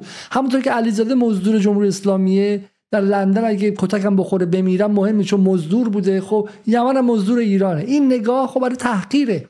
شمایی که طرفدار ایران هست اینا بگی پراکسی که. همین هر کسی گفت اینا پراکسی ایران هستن دهنشو خورد کنید. با خیلی راحت. کو یمن پراکسی ایران نیست. یمن یک کشور مستقل آزاده است قهرمانه و ما باید نگاه کنیم بهشون که ازشون یا یاد بگیریم یا اینکه باشن که حافظه خود ما از مقاومت خود ما احیاشه و به یاد بیاریم که آقا ما ملتی چه مقاوم بودیم که هم میجنگیدیم هم بچه شهید می‌دادیم هم خیابون رو پر می‌کردیم از تظاهرات هایی که دندان شکم بود و غیره و 1500 تا مناطق ایران اینترنشنال هم که اون موقع تو دهه 60 جمع شده بودن هیچ غلطی نمی‌تونستن بکنن. خب یه چیزی در ما عوض شد که اونا تونستن راه نفوذ رو پیدا کنن. وگرنه رسانه به تنمه یمنی ها رسانه روشون نیستش. 2000 تا رسانه سعودی روی یمنه. خب اگه ما دو تا رسانه فارسی که اینا عربی می‌تونن گوش کنن هزار تا رسانه روشونه. ولی یمن رو نتونستن بشکنن. و همین نکته اصلی اینه. 377 هزار کشته حمله به عروسی به بازار. حمله به کامیون حامل آرد. فکر کن که شما یه هفته از هیچی نخوری منتظر یه یه یه قرص نان هستی و این عمدن میاد کامیون آرد رو می‌زنه که تو یه هفته گشنگی بشه دو هفته خب؟ و تو باید یه لحظه است که بگی مرگ بر مقاومت دیگه. ما تو غزه نمیشنویم کسی بگه مرگ بر مقاومت. خب همه میگن که آقا این فدای مقاومت بچه من. و تو یمن ما نشنیم این نکته خیلی عجیبه. خب رسیدیم به اینجای واج قاسمیان که سوال من ایران در اون سالها چیکار کرد؟ من ایران صادقیان هستم خیلی چی گفتم به شما؟ حاج قاسمیان میفرمایید من خوشحال میشم منصوب به حاج قاسم باشم ولی متاسفانه نیستیم. حاج قاسمیان. آیا حاج صادقیان ایران چیکار کرد در اون سالها؟ چی کمکی کرد به یمن؟ خب من اولا در تایید صحبت شما اینا عرض کنم مردم یمن و رهبری و رهبران یمن انسانهای بسیار عزیز عزتمند و با شرفی هستند. بسیار من تو سر کله که این سالها باهاشون زدم دیدم چون از انسانهای عادیشون تا مدیرانشون تا رهبرانشون بسیار مردم عزیزی هستند و از اون طرف هم بسیار مردم دارای زمیر روشنی هستند. خیلی دل پاک و زمیر روشنی دارن. این رو عرض کنم که واقعا توهین هست که بخوام بهشون بگیم آقا اینها پراکسی ما هستن. نه خیر اینها ملتی هستن که برای گرفتن حقشون قیام کردن و جمهوری اسلامی هم بر اساس وظیفش از اینها حمایت کرده و بر اساس منافع مشترک دو ملت دارن با همدیگه یک اقداماتی انجام میدن. این واقعیت اتفاقی است که داره میفته. هر چی غیر از این باشه دروغ قطع یقین با واقعیت های میدان هیچ تطابقی نداره. اما اینکه جمهوری اسلامی چیکار کرد در این سالها؟ من از این طرف جواب میدم که مردم یمن در حال حاضر بسیار نگاه مثبتی به ایران و جمهوری اسلامی دارن. بسیار نگاهشون مثبته چون تنها کشوری که در این سالها کنارشون ایستاد و باهاشون بهشون کمک کرد که در مقابل این تجاوز وحشیانه به ایستن ایرانیا بود. خب افرادی که مسئول بودن با تمام توان تونستن تکنولوژی هایی رو به اینا انتقال بدن که اینا بتونن از خودشون دفاع کنن. و اونها خودشون خیلی سریع یاد گرفتن خودشون ساختن و خودشون با اراده خودشون هر جایی که صلاح دونستن استفاده کردن و نه از ایران اجازه گرفتن نه به ایران گفتن و ایران هم نه ازشون پرسید و نه بهشون گفته باید از من اجازه بگیرید. ایران بر اساس وظیفش تکنولوژی انتقال داده بود و اونا دیگه خودشون با اختیار کامل خودشون از این تکنولوژی استفاده کردن. اما این در بحث نظامی و تکنولوژیک بود. متاسفانه ولی در بحث سیاسی و دیپلماتیک ما خیلی ضعیف عمل کردیم و خیلی بد عمل کردیم. خب ما در ابتدای جنگ اگر یادتون باشه اون دوره‌ای که هنوز محاصره خیلی جدی شکل نگرفته بود خدا رحمت کنه شهید ایرلو سفیر جمهوری اسلامی در صنعا که رحمت خدا رفتن ایشون خیلی جدی پیگیر شده بودند که کشتی نجات به سمت یمن و بندر الهدیده حرکت بکنه تا مانع تثبیت محاصره در محاصره یمن بشون در همون ابتدای جنگ ماهای ابتدایی. و اگر یادتون باشه کشتی نجات حرکت کرد. ولی در اون دوره که ما مسئولین سیاست خارجیمون خیلی جدی پیگیر پرونده برجام بودن و اینکه آقا ما باید با غربی ها به مصالحه برسیم و مسائلمون رو با غرب حل کنیم با یک تماس تلفنی آقای جانکری به آقای ظریف دستور شورای عالی امنیت ملی این میشه که آقا این کشتی نباید به سمت یمن حرکت کنه و در میانه راه مسیرش رو تغییر میده و به سمت جیبوتی میره و بعد در اونجا حالا اتفاقاتی که میفته.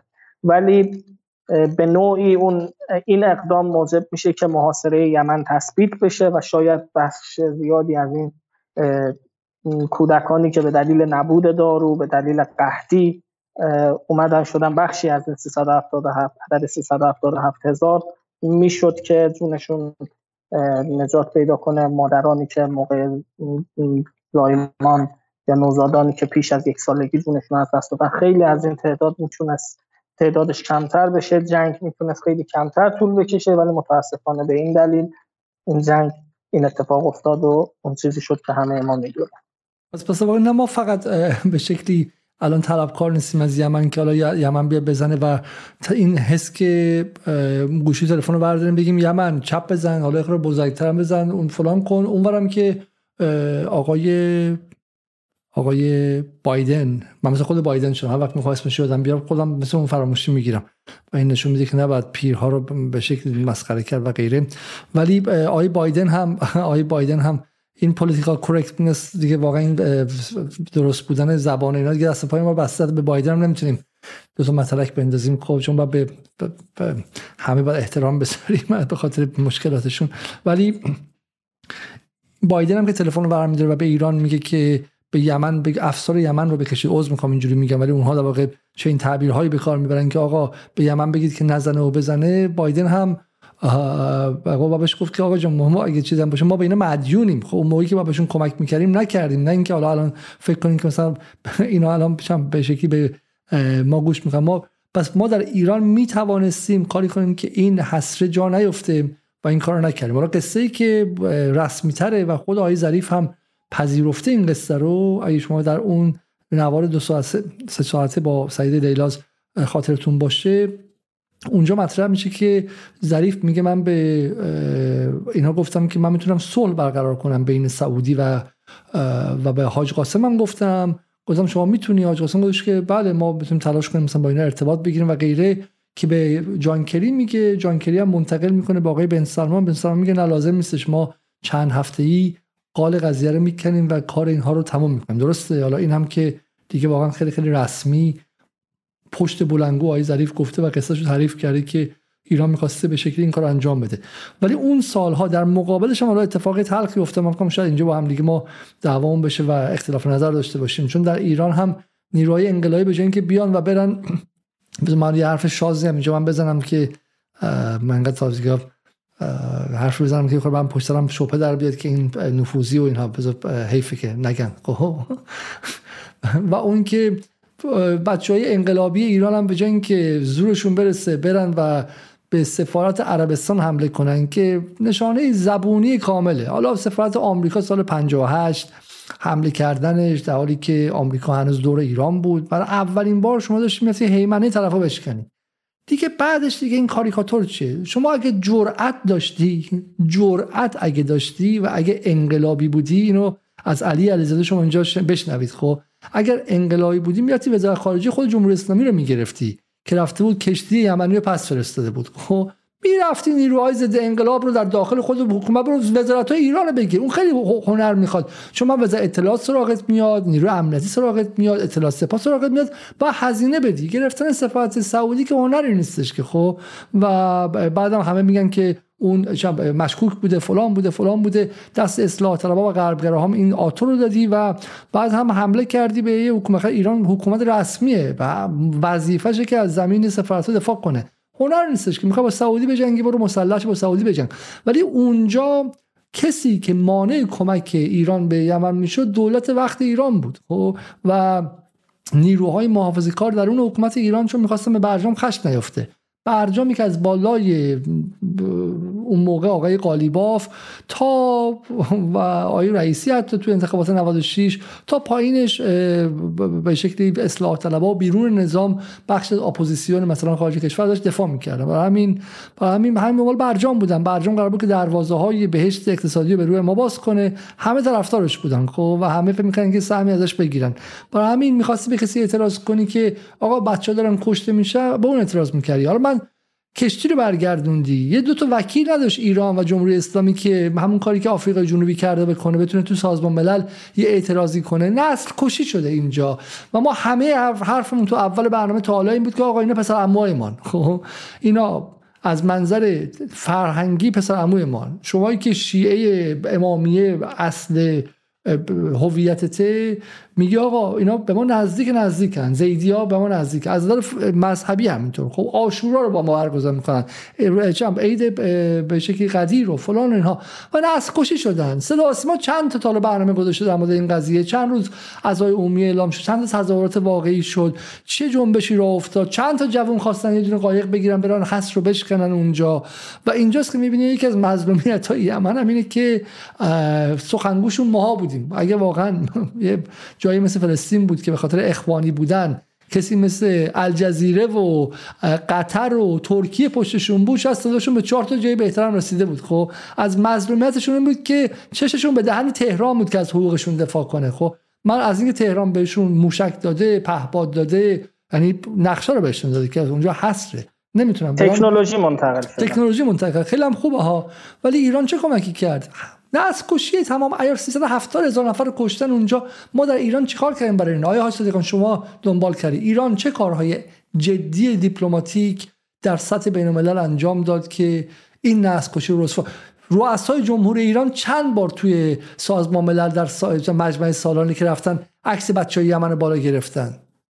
بله متاسفانه بحث همکاری وزارت خارجه و دستگاه دیپلماسی ما و حتی دیپلماسی فرهنگی ما در این زمینه ها قصه پرقصه است که من حالا خیلی دوست ندارم واردش بشم. ولی ما حتی چندین بار پیشنهاد دادیم چون این مدارک این که این بمب ها زده شده و اینها تو همون دوره که دموکرات های آمریکا سر لج گرفته بودن با بن سلمان و حکومت سعودی. تو همون دوره تمامش منتشر شد که آقا این بمب اینجا زده شده این از اینجا خریده شده بر اساس این. خود آمریکایی‌ها شروع کردن تمام این اطلاعات رو منتشر کردن و استنادی هم هست. خب این که در تمام این مدت هیچ کس حاضر نشده بیاد این رو مستند کنه تجمیع کنه و ارسال کنه ببره وکیل بگیره و بفرسته آقا دادگاه لاهه حداقل بن سلمان رو بن زاید رو به عنوان جنایتکاران جنگی اونجا محکوم کنه یا متهم کنه. حالا دادگاه برگزار بشه تهش اینه که اینا میرن دادگاه رو می‌خرن و این اتفاق نمیفته این به نظرم خیلی اتفاق بدی بوده و تجربه تلخی بود برای جمهوری اسلامی و برای مقاومت که ما در این عرصه انقدر ضعیف عمل کردیم. در حالی که بالاخره می‌شد کارهایی کرد و متاسفانه نشد. حالا از این قضیه بگذاریم می‌رسیم به بحث جنگ پای...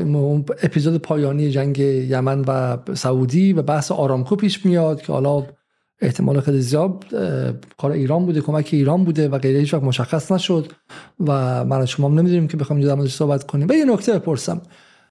در غرب خیلی راحت میگن پراکسی ایران تقاضا دارن و غیره. اصلا واقعا حالا خود خودشون بهتر می‌دونن.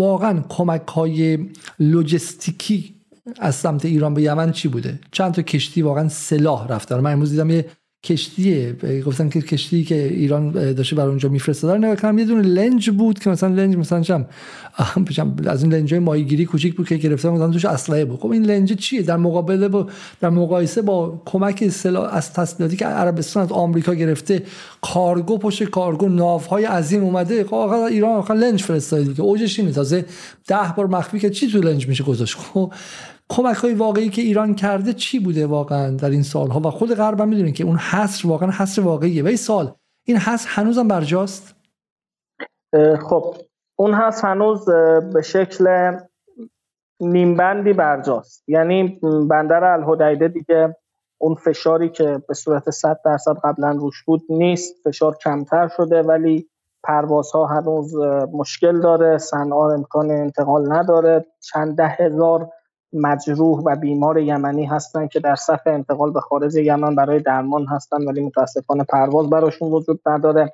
پروازها فقط به یک مقصد انجام میشه فقط مقصد اردن هست و اینها باید با موافقت ریاض این پروازها انجام بشه. حتی بعضی از ویزاها و پاسپورت ها در ریاض داره صادر میشه و فشار خیلی جدی بعد از نه سال هنوز به اقتصاد و جامعه مردم یمن هست. با این حال به قول شما این مردم مقاوم هستن و هنوز نشکستن. به نظر من مهمترین نکته اینه که این مردم نه تنها نشکستن بلکه اراده کردن که حقشون رو از تمام دنیا بگیرن و خواهند گرفت. اتفاق خواهد افتاد. ولی اینکه حالا ایران چقدر سلاح فرستاده چی فرستاده کجا فرستاده من مثلا چیز دیگه یه ببینید اونجا اون منطقه رو شما ببینید. سومالی در کنارشه. اریتره و اتیوپی به عنوان دو منطقه ای که کاملا معمولا درگیر هستن. سودانی که در این دو ساله درگیر بوده جنگ داخلی بوده اتفاقات جدی توش افتاده و تو اون منطقه بالاخره چیزی که ریخته به نظر من قایق سلاح لنس سلاح و این چیزها هست. حالا چند وقت یه بارم آمریکایی‌ها یکی رو می‌گیرن میگن نه این مال ایران بوده این چی بوده؟ حالا یا مال ایران بوده یا نبوده.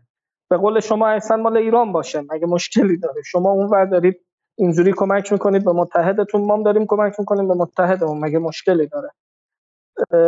به اضافه این که یه نکته که فرمودید در مورد بحث پراکسی به نظر من این قصه کافر همه را به کیش خود پندارد اینجا کاملا مشهود هست. خب شما اینجوری با متحدانتون تا می‌کنید که آقا اینها رو کاملا وابسته می‌کنید هیچ اختیاری از خودشون ندارن و همه کارهاشون باید با اجازه شما باشه تو مقاومت اینجوری نیست. میگم نسبت ایران با فسایل مقاومت و گروه های مقاومت نسبت اتحاد بر اساس منافع مشترک هست و تصمیمی که هر بخشی خودش به اون تصمیم می‌رسه و اون تصمیم رو می‌گیره. هر چند بله مشورت هست همراهی هست همکاری هست ولی در نهایت تصمیمی که گرفته میشه و اقدامی که انجام داده میشه بر اساس تصمیم خود هر گروه هست.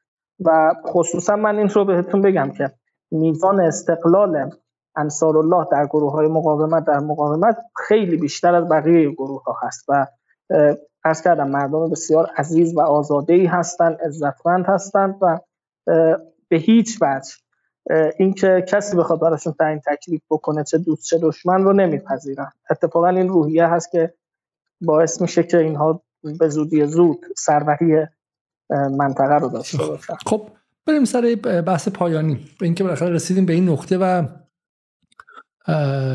الان کجا هستیم؟ الان چند درصد کشور بالاخره بعد از این همه سال در اختیار حوسی ها و در اختیار انصار الله و اصلا چرا انصار الله در این شرایط وارد کارزار حمله به اسرائیل شد؟ و اگه میشه در این صحبت کنیم که نقشش چی بود؟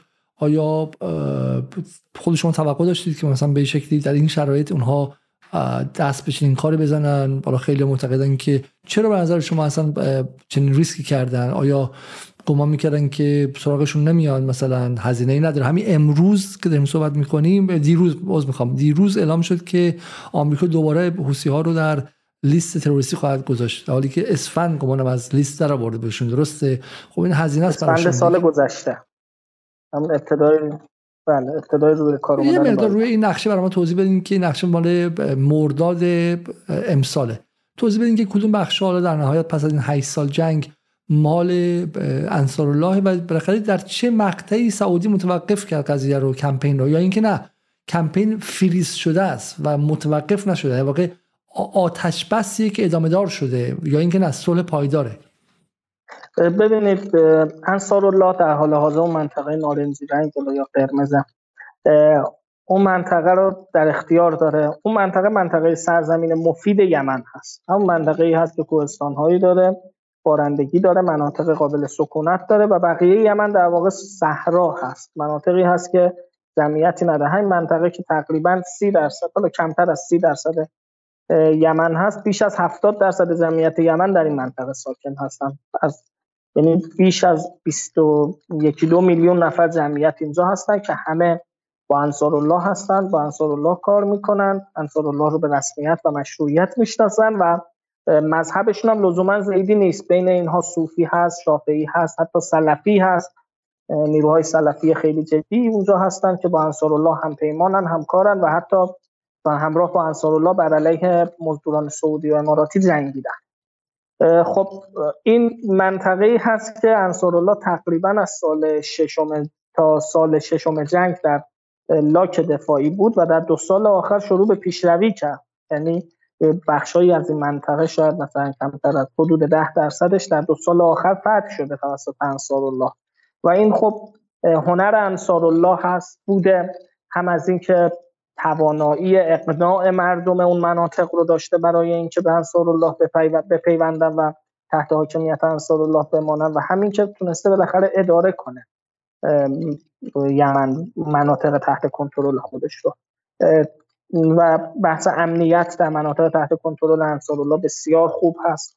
یعنی بمبگذاری و اقدامات تروریستی بسیار معدود هست. چیزی که در مناطق تحت کنترل مزدوران سعودی بسیار به چشم می‌خوره بمبگذاری ها ترور ها اینها خبرهایی هست که به صورت هفتگی یا حتی روزانه بعضی وقت مخابره میشه و این کارآمدی این گروه رو میرسونه که خب مسئله اصلیش هم اینه که این مسئله این گروه یک گروه یمنی بومی هستن و یک گفتمان بومی دارن و کاملا تونستن با ارکان اجتماعی یمن ارتباط برقرار کنن. اما اتفاقی که افتاده ما تقریبا از دو سال پیش شاهد بودیم که یک آتش بسی بین عربستان و انصار الله یعنی عربستان یک آتش بسی پیشنهاد داد و پس از اون انصار الله پذیرفت و آتش بس برقرار شد. آتش بس رکن اصلی آتش بس که برقرار شد در واقع این بود که عربستان پر، پرواز جنگنده ها و بمباران هوایی یمن رو متوقف کرد.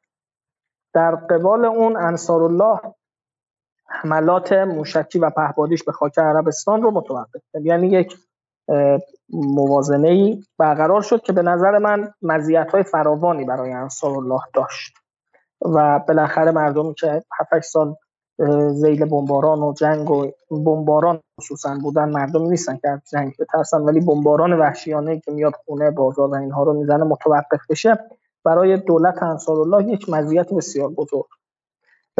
و همزمان عربستان بحثایی بود تعهداتی داد که من نیروهای خارجی رو کم کم خارج می‌کنم روند گفتگوهای ملی رو شکل میدم و این درخواست های اصلی انصار الله و منابع زمین زیرزمینی نفت و گاز یمن رو به همه مردم یمن به صورت مساوی تقسیم می‌کنم چون تقریبا تمام منابع نفت و گاز یمن در اختیار مزدوران سعودی هست و اینها رو میفروشن و هزینه جنگ با انصار الله می‌کنن در حالی که بیش از 70 درصد جمعیت در اختیار در مناطق تحت کنترل انصار الله هست. انصار الله حرفش این بود که آقا این پول نفت و گاز باید بیاد و به صورت مساوی تقسیم بشه. حالا فرمولی هم گذاشته بودن که قابل نظارت برای سازمان ملل باشه که این شبه پیش نیاد که انصار الله داره اینها رو مصادره می‌کنه و برای جنگ استفاده می‌کنه. ولی با سعودی ها این قول رو دادن در اون دوران.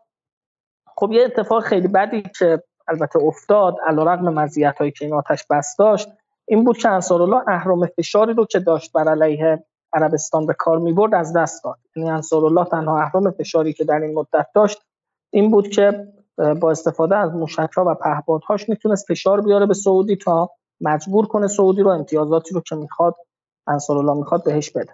خب با این توافق آتش بس این اهرام فشار از دست رفت. و در واقع بعد از اون انصارالله هر چند رزمایش های بزرگ رژه های بزرگ رونمایی های جدی از تکنولوژی های پهپادی و موشکی جدید خودش داشت. ولی چون همه مطمئن بودن که قرار نیست از این استفاده بشه هیچ پیشرفتی هم در مسیر مذاکرات نبود. اینجا بود که من حس می‌کنم انتقال تجربه برجام براشون خیلی می‌تونست مفید باشه. اینکه بالاخره ما به عنوان بخشی از محور مقاومت تجربه مذاکرهمون با غربی ها رو و با دشمن رو بهشون منتقل باید می‌کردیم که خب نکردیم و خودشون یاد گرفتن. یک اتفاق بسیار خوبی که افتاد این بود که انصار الله در جریان جنگ غزه موفق شد. زمینه ای برای استفاده مشروع از موشکها و پهپادهاش پیدا بکنه. یعنی یک سری اهداف مشروع صهیونیستی ایجاد شد و انصار الله هم با هوشمندی تمام از این اینها رو مورد هدف قرار داد. حالا این صحبتی که عرض می‌کنم به این معنی نیست که انصار الله مسئله فلسطین رو دستمایه مسائل داخلی و ایناش قرار داده. نه انصار الله بر اساس مبانی اعتقادی سیاسی و اجتماعی خودش این حملات رو انجام میده و به دفاع از فلسطین پرداخته. من شما رو ارجاع میدم به سخنرانی سید عبدالملک در اون روزی که فکر کنم هفته دوم یا سوم جنگ بود. اون روزی که اعلام کرد که رسما یمن وارد جنگ شده و با موشکهاش و پهپادهاش حمله ای انجام دادن به سمت چیز بنادر جنوبی رژیم صهیونیستی.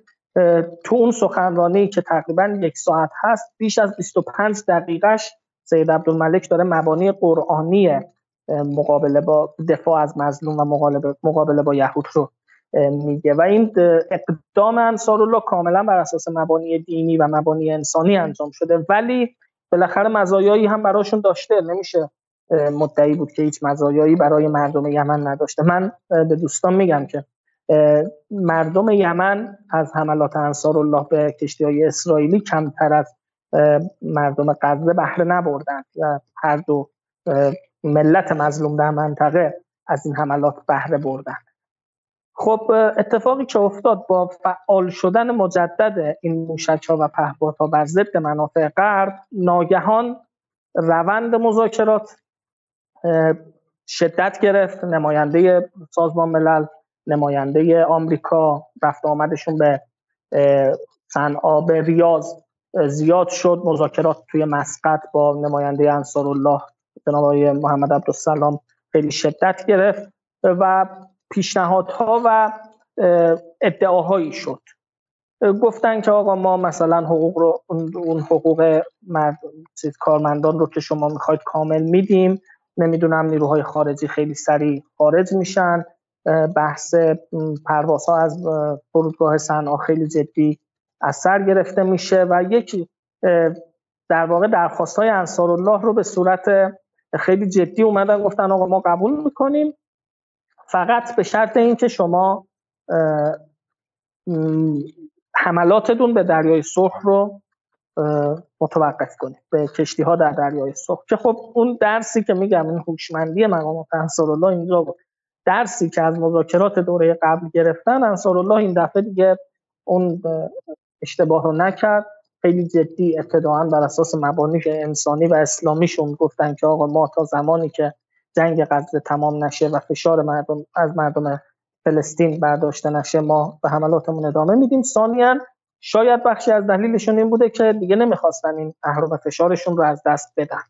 و خب طبیعی هم بود. اگر انصار الله متوقف می‌کرد این حملات رو منم جای آمریکایی ها بودم شروع می‌کردم بهانه آوردن دقیق کردن همون اتفاقی که بالاخره توی برجام برای ما افتاد. نکته جالبش اینه این که حالا ما خود برجام که نگاه می‌کنیم برجام مثل این که میگه ده نگاه می‌کردن که فلانی مثلا چم گرگ اومده برش برده بقیه همه گروه های مختلف سگ میذاشتن هوای برشون داشتن طویله ها سیمان میریختن کفش و غیره. تنها کسی که درس نگرفت خود ایران بود از برجام.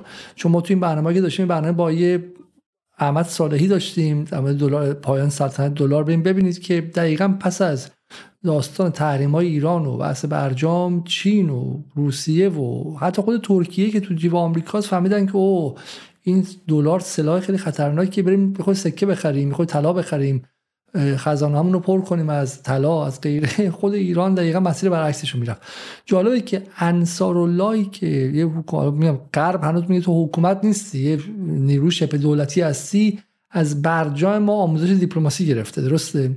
و, و خود ما نگرفتیم. برای که تو همین دولت رئیسی هم رفتیم یه سال مذاکره کردیم اون 6 میلیاردمون آزاد شد که بلافاصله با شروع بحث غزه آمریکا گفت این 6 میلیارد می‌خوام فریز کنم یا نکنم و غیره و غیره. منظورم این که هنوز در بدنه حکومت حالا خیلی میگن که دوره روحانی بود دوره روحانی رئیسی نداره. بدنه حکومت هنوز یک مذاکره خواهی جدی درش وجود داره. مذاکره خواهی به معنی این که انگار مذاکره می‌تونه حلال به تنهایی به تنهایی نه به عنوان چیزی که فشار بیاره بعد بشینی پای مذاکره. این هستش. ولی حالا به نظر که انصار انصار الله از ما بیشتر درس گرفتن از تجربه خود ما. خب ببخشید وسط حرفتون. خواهش می‌کنم. خب الان شرایطی که می‌بینید بله شما و حویز آمریکایی ها فعال شده. خب توی اون حمله ای هم که آمریکایی ها و انگلیسی ها کردن به انصار الله به یمن خب ببینید کجا رو زدن. و 70 نقطه رو زدن و چی زدن و چی زدن. با 8 سال بود عربستان هر کدوم اینها رو 20 دفعه زده. هر کدوم از این مناطق بارها و بارها مورد هدف سعودیا قرار گرفته بودن. هیچ اتفاق خاصی هم نیفتاد. البته خب یه سری میگن نه آمریکا می‌خواست بحث نمی‌دونم مذاکرات رو پیش ببره و اینا. شاید این هم بود ولی یه بخشش هم این بود که خب آمریکا باید حفظ آبرو می‌کرد. آقا یک گروه شورشی اومده حیمنه ابرقدرت جهان رو به نه ابرقدرت همه ابرقدرت ها همه قدرت های جهان رو به چالش کشیده. بالاخره داره تهدید می‌کنه هیچ هم هیچ کاری باهاش نمی‌تونه بکنه و خب بالاخره باید یه کاری می‌کردن. همزمان شما و حویج رو الان بالا بردن از اون میگن تو رو تروریستی اعلامت می‌کنیم از اون میگن آقا بیا اگه بیای وارد مذاکرات بشی نمی‌دونم به به قول شما آقا لیلی میدیم علم می‌کنیم ول می‌کنیم. ولی انصار الله به نظرم اگر هم دارن تحریک میشن یا مثلا وسوسه میشن مقاماتش و مسئولانش که آقا می‌شود در مذاکره از اینها چیزی گرفت به نظر من کاملا باید بریم و این تجربه برجام رو یک بار دیگه بهشون براشون بازخوانی کنیم که آقا اینها در مذاکره هیچ چیزی به ما نمیدن و بالاخره منطق جهان جهان جهان و روابط بین الملل منطق قدرت هست. یا چیز رو با قدرت می‌گیری و یا هیچ وقت به دستش نمیاری حالا اون تصاویری که می‌بینیم تصویر خیلی جالبه اینکه بالاخره این نیرو شورشی به نظر نمیاد. مانور نظامی دارن که بالاخره از موشکش تا کشتی تا قایق تندروش تا پهبادش تا خود اصلا این به شکلی این ساندیدن افراد و غیره بالاخره یه حکومت برای خودشون حکومت درسته؟ و همین یه مشکل آمریکا و اسرائیل هم همینه. این که اگر واقعا بقیه اجزای محور مقاومت درون حکومت ها جا دارن چون مثلا کتایب حزب الله و غیره بالاخره مشکل دارن در داخل بهشتی هستن که اون حالا بخشی از ارتش عراق هست نیست و غیره و بالاخره هر قدرت هم داشته باشن وزارت دفاع عراق وزارت خارجش دست یکی دیگه است. ولی واقعا یمن یک کشوره درسته؟ و انصار الله دولتن. حالا هرچند که آمریکا نپذیرتشون ولی واقعا دولتن درست و این خیلی قضیه رو متفاوت می‌کنه و ما در واقع از تولد یک نیروی دیگر یعنی واقعا محور مقاومت خب بالاخره ایران بود و به شکلی حالا میگم فرزندان ایران در عراق و در لبنان و بخشی در سوریه و غیره. ولی این واقعا دو برابر شدن محور مقاومت این دو کشور شدن محور مقاومت. درست؟ این اتفاق عظیمیه.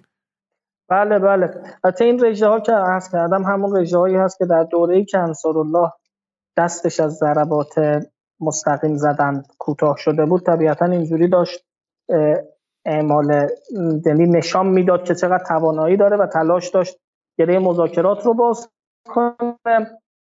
خب ما حالا بعض وقتا ما مجبوریم مثلا رزمایش نمی‌دونم موشکی بذاریم ولی خب با رزمایش کاری حل نمیشه.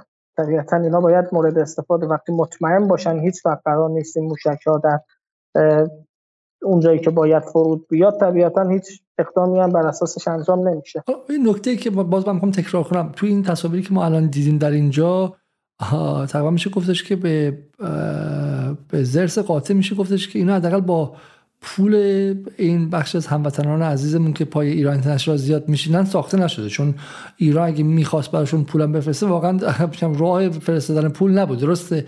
اینو چجوری ساختن؟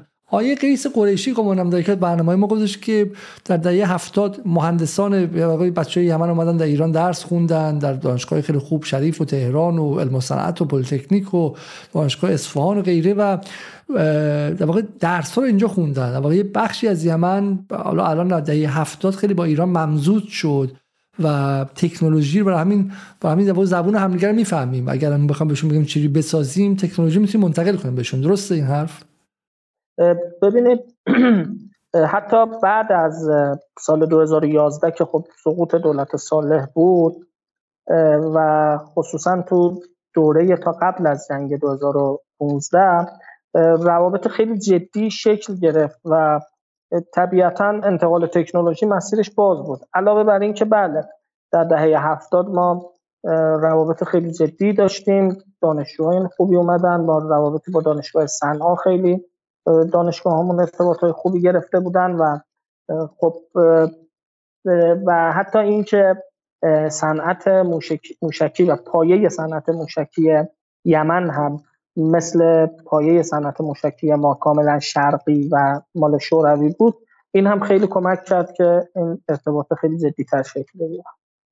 مثلا چند سوال من سریع از شما می‌پرسم و و بعدم برسیم به اینکه حالا از اینجا به بعد به کجا می‌تونیم بریم. یه سوالی که به دوستان در واقع من سوال خوبیه. اینه که حالا شما در واقع برنامه اقتصادی و سیاسی انصارالله و متحدانش رو گفتید یه, یه توییتی من نشون دادم هفته پیش که یکی از مخالفان انصارالله و اپوزیسیونش گفته بود که ما تمام نفرتمون رو از همدیگه کنار می‌ذاریم و کنار انصارالله وای میسیم. ما ممکنه منتقد انصارالله و مخالف انصارالله باشیم اما ما صهیونیست نیستیم. الان این اتفاقی که افتاده و حضور انصارالله در نوک پیکان مقابل با اسرائیل آیا در داخل یمن هم تاثیر گذاشته در این چند هفته در این چند ماه؟ بله همونجور که اشاره کردید خیلی تاثیر مثبتی گذاشته. عرض کردم ماجرای فلسطین برای مردم یمن پیش از آن که حتی اسلامی یا مربوط به مقاومت باشه هم انسانیه و هم عربیه. بالاخره یمن خودش رو بخشی از جهان عرب می‌داند و فلسطینیان با هم بخشی از جهان عرب و توی حتی ما به هر نگاه و به هر زاویه‌ای که بخوایم به ماجرای فلسطین نگاه کنیم یمنی ها باهاش ارتباط می‌گیرن. و خب بحث صهیونیسم هم خیلی منفور هست در مجموع جامعه یمن. چون بالاخره کارهایی که کردن ترورهایی که اونجا داشتن گویا یک دو مورد اقدامات ضد یعنی تروریستی و اینا هم توی یمن داشتن.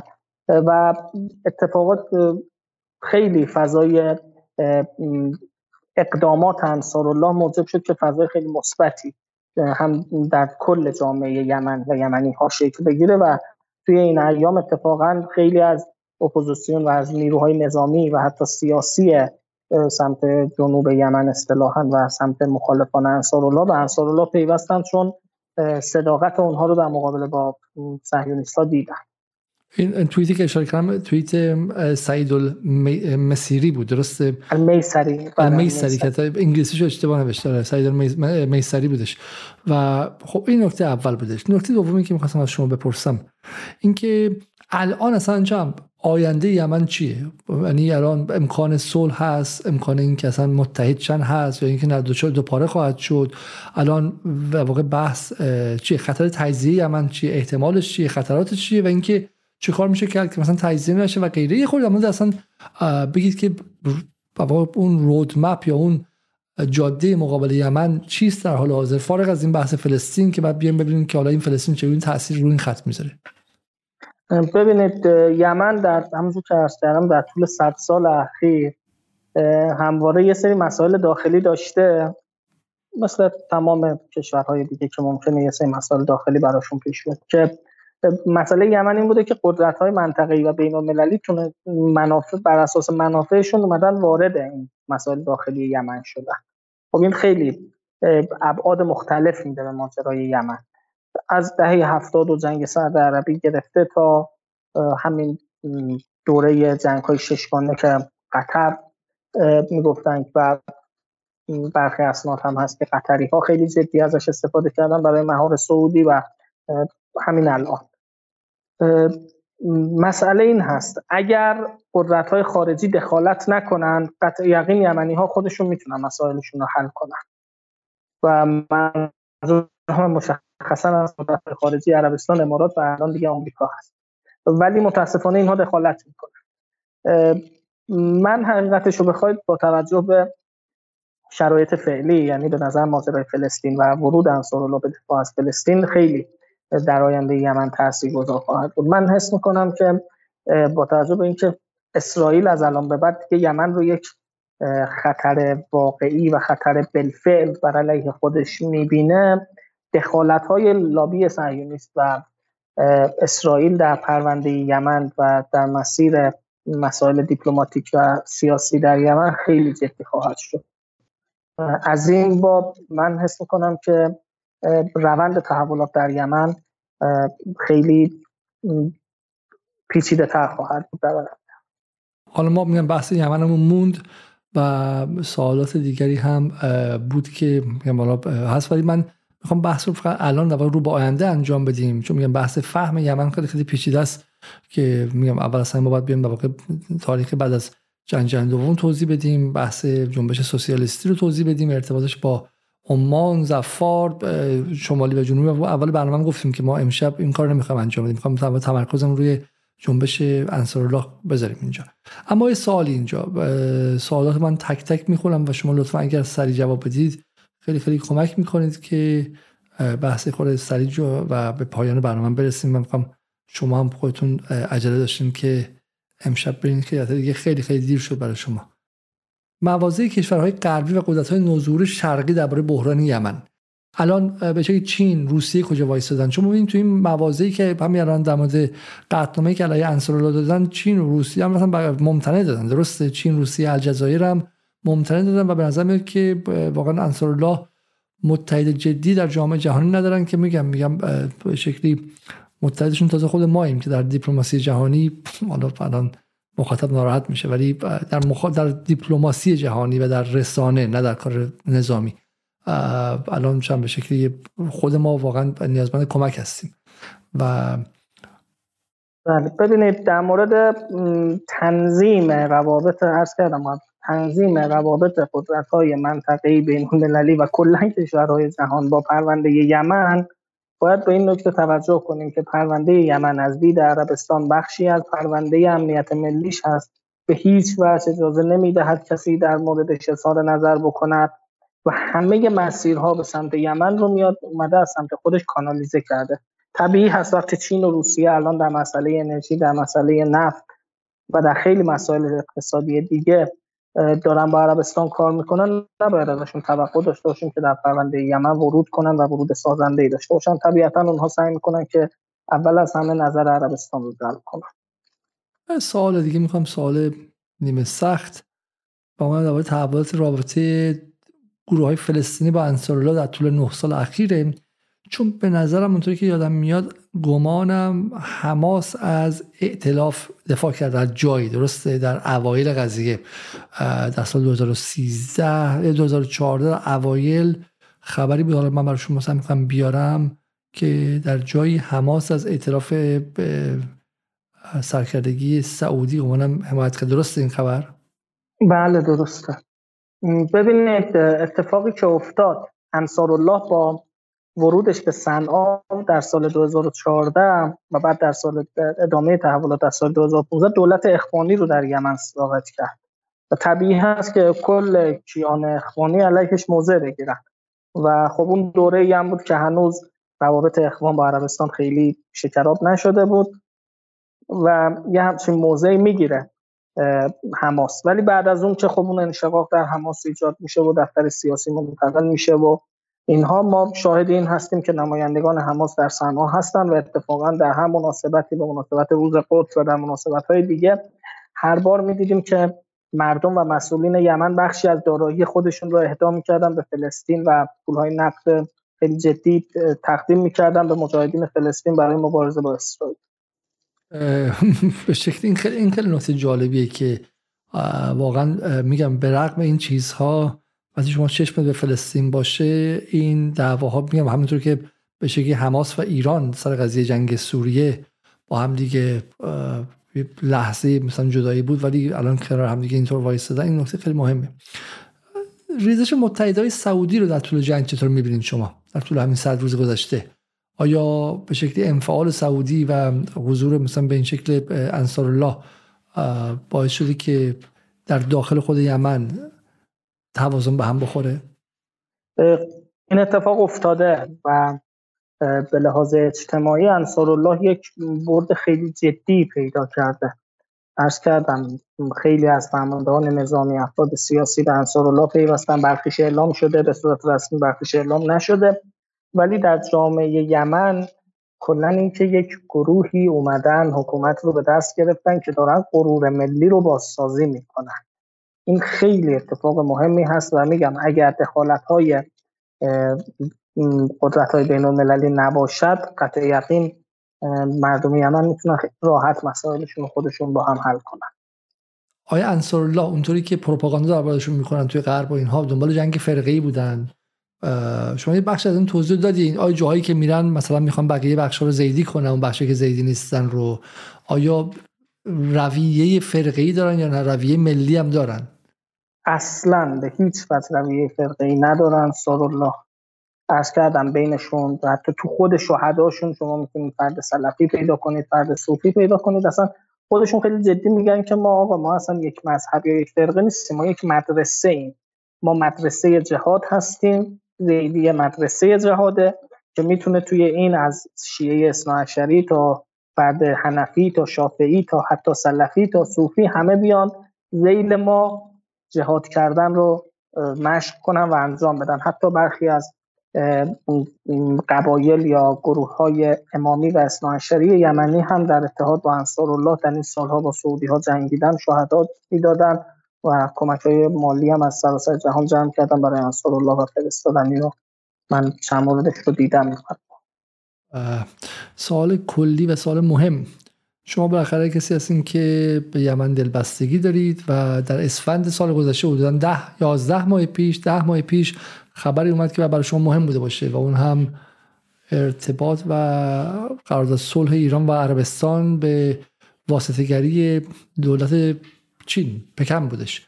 این توافق رو بر انصار الله چگونه اصلا این توافق چجوری شما می‌بینید؟ به عنوان کسی که به شکلی همدلی به مردم یمن خیلی گفتن که ایران به شکلی احتمالا برای یمن گارانتی ها و زمانت هایی خواسته و سعودی مجبور شد جنگ رو تموم کنه یا برعکس سعودی از ایران خواسته که انصار الله دیگه مثلا امنیت عربستان رو به خطر نندازه و غیره.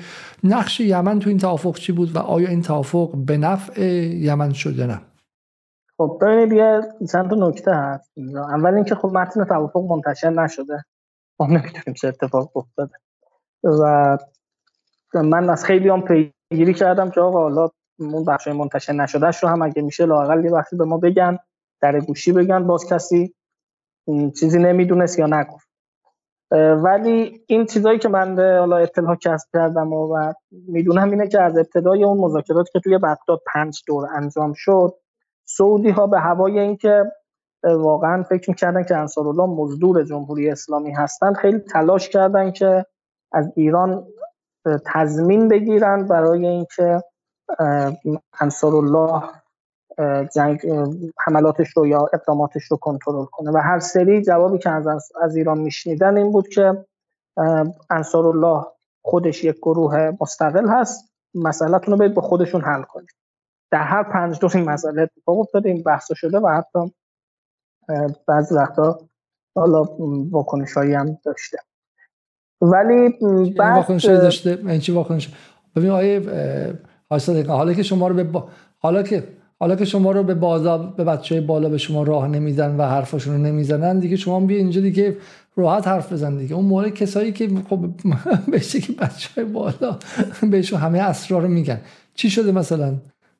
مثلا اونی که من شنیدم گویا در یکی از دور مذاکرات حتی خیلی تیم سعودی خیلی ناراحت شدن و براش گفتن که آقا این چه جوابی به ما می‌دید و چرا اینجوری می‌کنید و از این حرفا. و در نهایت باز حرف طرف ایرانی این بوده که آقا ما واقعا داریم میگیم رفت به ما. یعنی اونا از ما دستور نمی‌گیرن هر جوری خودشون بخوان عمل می‌کنن. شما مگه مسئله ای دارید با یمنی ها خودتون برید باهاشون حل کنید. اونا خودشون مشخص سیادت دارن خودشون شخصیت دارن و تصمیم هم خودشون برای حکومتشون می‌گیرن. این مسئله اول یعنی اتفاقا عربستان خیلی تلاش داشتن در طول این مذاکرات از از مذاکرات بغداد که پرونده یمن رو بکنن رکن این مذاکرات. و خب جمهوری اسلامی هم به شکل واقعی می‌گفته که آقا پرونده یمن نمی‌تونه ربطی داشته باشه به ایران چون یمنی ها خودشون دارن تصمیم مسئله بعدی اینه هست که توی توافق پکن چه گذشت اتفاقا این برای خود یمنی ها هم خیلی سوال شده بود و خیلی نگران شده بودن که شاید توافقی شده و مثلا قرار این وسط معامله ای بر سر یمن انجام بشه و در نهایت مسئولین ایرانی یه جلساتی که داشتن با مسئولین یمنی اونها رو متقاعد کردن که آقا نه قراردادی شده نه توافقی شده نه قرار شده سر شما معامله ای بشه اتفاقی نیفتاده و ما باز همون حرف رو تحویل سعودی ها دادیم. البته یک اتفاق افتاده. ببینید اگر یادتون باشه خب خیلی توی همین مذاکرات بغداد خیلی اینا سعودی ها تلاش کرده بودن و خیلی جدی گفته بودن که آقا ما آماده از سرگیری روابط هستیم. اون چیزی که من شنیدم گویا رهبری و حتی بحث عمره رو هم مطرح کردن که آقا عمره از سرگیری بشه و اینا. رهبری شرطی که گذاشته بودن این بوده که حملات به یمن و جنگ یمن باید متوقف بشود تا روابط از سر گرفته بشود. و این رو به عنوان خط قرمز. گویا حالا اینی که من شنیدم مطرح می‌کنم و بعد از این که اصلا این که این توافق به جریان پیدا می‌کنه تقریبا یک سال کمتر از یک سال پس از این هست که خود عربستان پا میشه میره با انصار الله تفاهم می‌کنه و آتش بس میشه جنگ تمام میشه و پس از آن اتفاقا یعنی اقدام ایران در توافق با عربستان یک اقدام پسیمی نسبت به توافق انصار الله با عربستان بوده. یعنی ما منتظر موندیم تا انصار الله با عربستان به تفاهم برسن. بالاخره آتش بس بشود. پس از آتش بس حالا تفاهم ایران و عربستان در چین شکل این نکته ای هست که تا اینجایی هست که من می‌دونم. یعنی خود اتفاقا انصار الله هم به خیلی براشون مسئله پیش اومده ولی خب بالاخره مسئله نیست. پس حالا پس واقعا با این اینو به ما بگین شاید جالب باشه که پس جنس رابطه طوری که انصار الله مسترب شده بوده. ببینید این الان یه بحثی هست اینی که فرمودید این که جنس رابطه مسترب کننده است. من خیلی گذرا ازش بر میشم ولی خب بحث خیلی مسئله هست. بر اساس همونی که عرض کردم در طول بیش از 100 سال گذشته عربستان سعودی یک هیمنه هژمونیک به دلیل پول نفت بر سر جامعه و دولت یمن داشته. به دلیل این همواره دولت های یمن فارغ از اینکه اون دولت چی باشه و چی باشه از این در منطقه یک قدرتی وجود داشته باشد که با عربستان موازنه سازی کند و بتواند فشار را از سر یمن کم کند استقبال می‌کردن روزگاری این نقش رو برای اونها ناصر بازی کرده روزگاری صدام بازی کرده روزگاری هم تهران. همون سفر علی عبدالله صالح به تهران بخشی از کارکردش در سیاست خارجی و داخلی یمن این بوده. حالا اینکه انصار الله چرا مضطرب می شود دلیلش این هست. که آقا اگر فشار قرار باشه از روی عربستان برداشته بشود ممکن ممکن هست که نه قطعا این آسودگی خیال برای سعودی پیش میاد و منجر میشه به اینکه فشار عربستان بر روی یمن بیشتر بشه.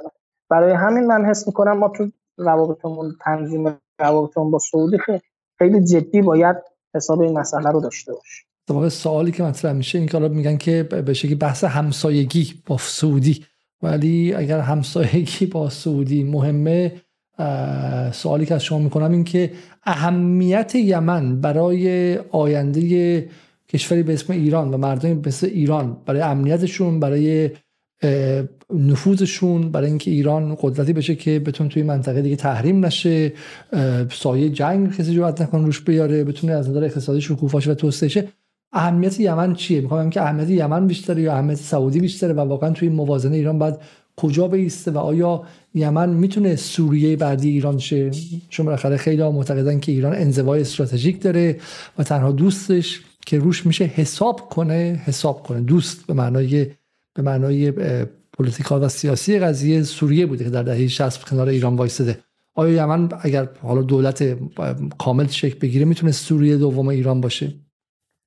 اون یمن به نظر من ظرفیتش از سوریه سوریه دهه 60 هم خیلی جدیتر و بیشتر هست.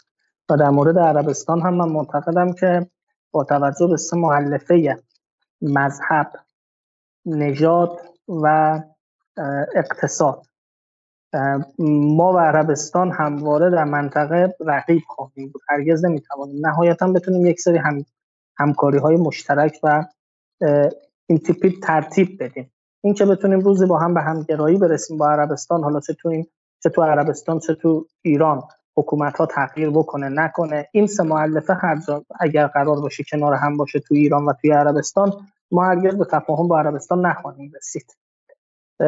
و طبیعتا یمن ظرفیت های خیلی جدی برای جمهوری اسلامی باز کرده و باز خواهد کرد و به نظر من بهترین چیزی که صحنه ای که می‌تونه این ظرفیت ها رو نمایش بده به طور کامل همین ماجرای طوفان الاقصا و اتفاقاتی است که الان داره میفته یعنی ما ما نه در واقع محور مقاومت ما هم بخشی از اون هستیم. چقدر تونست ظرفیت اینجا آزاد بکنه چقدر تونست فشار بیاره به طرف مقابل. و طبیعتا این در با توجه به جایگاهی که یمن داره دسترسی که به قاره آفریقا داره که به اقتصادی در آینده قاره بسیار مهمی خواهد بود و تمام مسائل دیگه یمن می‌تونه خیلی ظرفیت های مهمی باز کنه برای جمهوری اسلامی. رسیدیم به اصل ماجرا. واقع الان بیشتر از این که دنبال این باشیم که به یمن امر و نهی کنیم این که منتظر باشیم مثل بازی فوتبال یمن مارادونا و برای اونجا گل بزنیم ما ما همیشه در جدال میگیم ما تماشاچی که نیستیم که به شکلی که بخوام فقط سود بزنیم و بازی رو تماشا کنیم تخمه بشکنیم. ما بازیگران فعالیم و فعالیتی که باید بکنیم اینجا اینه که در داخل خود ایران اهمیت یمن رو جا بندازیم هم تو سر خودمون هم واسه سیاست گذاران و سیاست مداران ایران.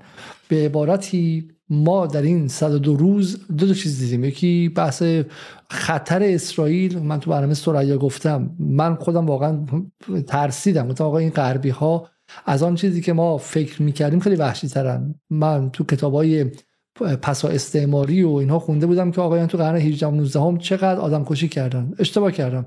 اینا الان هم همینقدر آدم کشی می‌کنن و همین الان هم یعنی کراوات رو در میارن خب پاپیونا رو باز می‌کنن آستینا رو می‌زنن بالا چرم میپوشن مثل چرم قصابا و سلاخای قدیمی و همینجوری گردن می‌زنن. خب غربی ها اصلا نگاه که موهاشون بلند خوشگلن چه می‌دونم ترتمیزن ستیق می‌کنن نه سلاخن اون زیر بترسید. و دومی چیزی که واقعا اینجا دیدیم اینجا در اینکه مقاومت چقدر ضروریه یکیش اینه که یمن چه موهبتی است. یمن چه موهبتی است چه قدرتی داره و چه اهمیتی داره و این اصلا شوخی نیست. حالا سوال پایانی که از شما دارم این که آیا در ایران قدرش رو می‌دونن؟ حالا یه توییت خیلی زیبا من اینجا پیدا کردم از ابو فهد میگه که سال 2015 جهان یمن رو محاصره کرد سال 2023 یمن جهان رو محاصره کرد. خب و این به نظر من نکته خیلی خیلی زیبایی است که واقعا یمن محاصره کنندگانش رو محاصره کرد.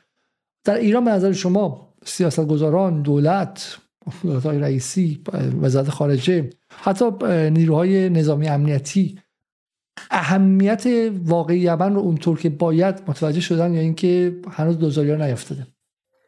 ببینید حالا این رو من جدی عرض می‌کنم. الحمدلله در ایران نسبت به یمن بین جامعه و حتی بین مسئولین همدلی خیلی زیاد هست. مظلومیت مردم یمن در این هشت سال گذشته موجب شده که همه مردم باهاشون همدل باشن. و البته نه از نوع دلسوزی همدلی با مظلومین منظورم ولی اینکه شرایط چه جوری هست ببینید ما به سرعت باید حرکت کنیم به سمت اینکه روابطمون از جنس روابط نظامی امنیتی و مستشاری با یمن تبدیل بشه به روابط اجتماعی که بعد از توی دل این روابط اجتماعی ارتباطات فرهنگی اقتصادی و بقیه ارتباطات شکل بگیره و خب هنوز این اتفاق نیفتاده. البته دلایل خیلی زیادی داره. اراده از طرف طرف ایرانی من دیدم. یعنی مسئولین ایرانی خیلی جدی دنبال این اتفاق هستن. ولی خب طبیعتا بحث محاصره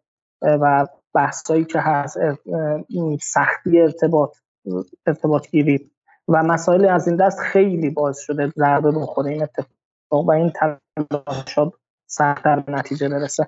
ولی به نظر من خب جا داره یه سری هزینه ها هم داده بشه برای اینکه این ارتباطات شکل بگیره. شاید اینکه ایران باید خودش دست دست پیش بگیره و دست به کار بشه. واسه اینکه یه بار دیگه محاصره یمن رو به طور کامل این دفعه بشکنه و مسیر حالا دریایی یا هوایی رو باز بکنه به سمت یمن.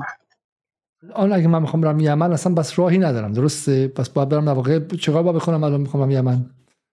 شنا بلدید. نه واقعا اگه بخوام پرواز کنم به صنعا باید کجا برم؟ پرواز به صنعا امکانش نیست. از اردن باید بگیرید. از اردن هم ویزا خیلی سخت میدن به ایرانیا و اینا نمیدن. شاید به شما حالا بدن. ولی پرواز از قاهره. ویزا رو از کجا باید بگیرم؟ از جده باید بگیرم. از سعودی باید بگیرم. درسته؟ بله بله. ویزاها از جده ساده. یعنی ویزا هنوز از سعودی میپسه عملا کشور هنوز هنوز صد اشغاله. من پرواز بهش نمی‌تونم بکنم و این نکته عجیب اینه که واقعا دل آدم میسوزه که الان همه حصر غزه بالاخره براشون مهمه اما حتی کسی نمی‌دونه که یمن با جمعیت ده ها برابر درسته؟ می‌خوام 24 میلیون نفر قبل از جنگ بود درسته؟ یمن اونی که الان تحت کنترل انصار الله هست حدود 24 میلیون نفر. 24 میلیون خب. 24 میلیون نفر زیر حصرن خب یعنی 12 برابر غزه. و جهان حتی از این قضیه آگاه نیستش.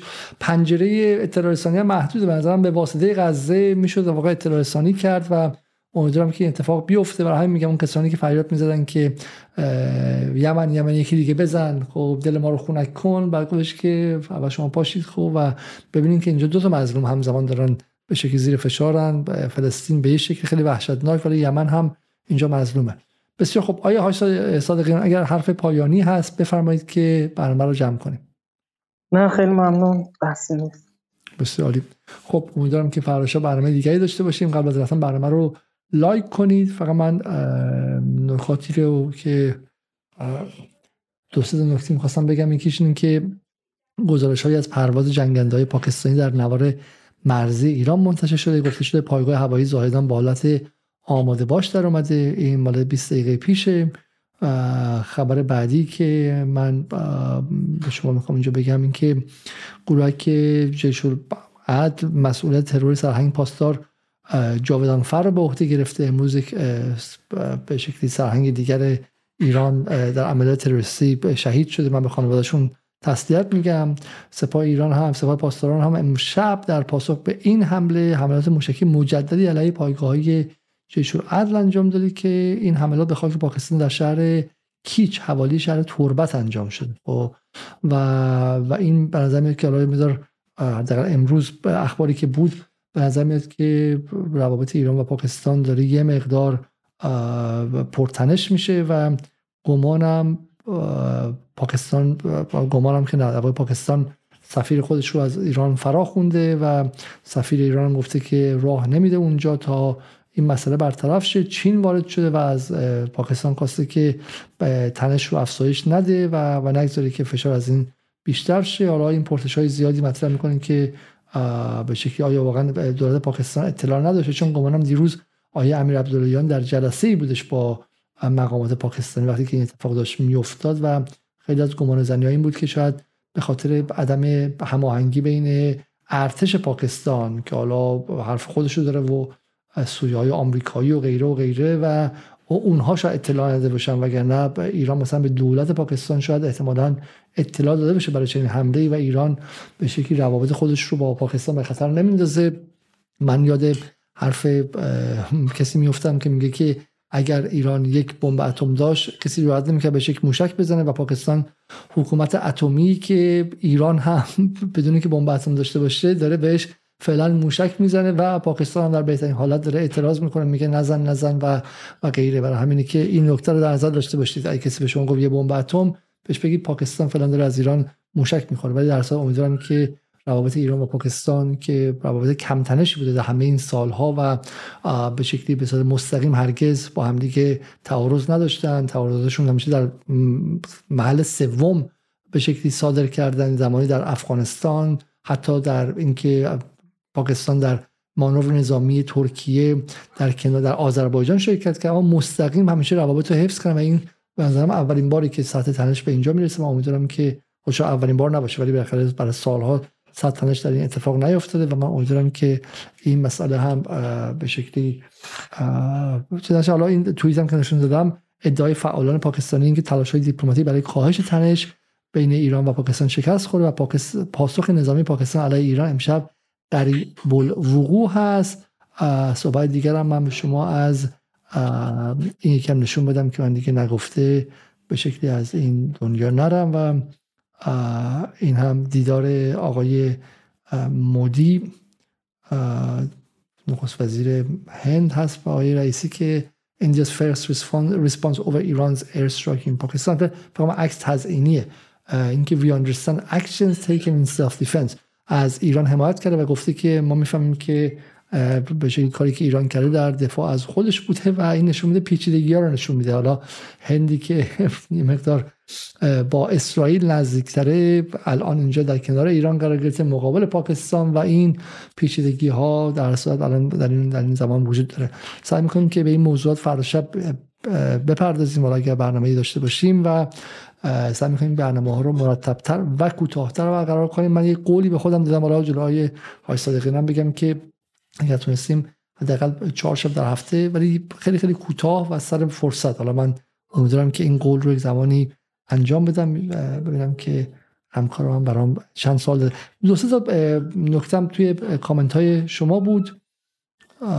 یکیش هم این بود که یکیش هم این با من اینجا که اون صحبتی که من با قیس قریشی منصوب کردم رو دوستان تذکر دادن که آقای کریم جعفری رئیس کانال تلگرامی جنگ سوریه گفته بودم و درست میگن. ایشون گفته بودم من اشتباه کردم.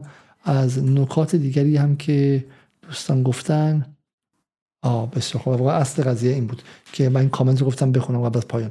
خیلی خیلی ممنون های صادقان از زمانی که گذاشتید دوستان قبل از رفتن برنامه رو لایک کنم و کامنت هم برنامه بذارین کمک می‌کنه برنامه بیشتر دیده شه. شب بخیر و تا فردا شب. خدا نگهدار.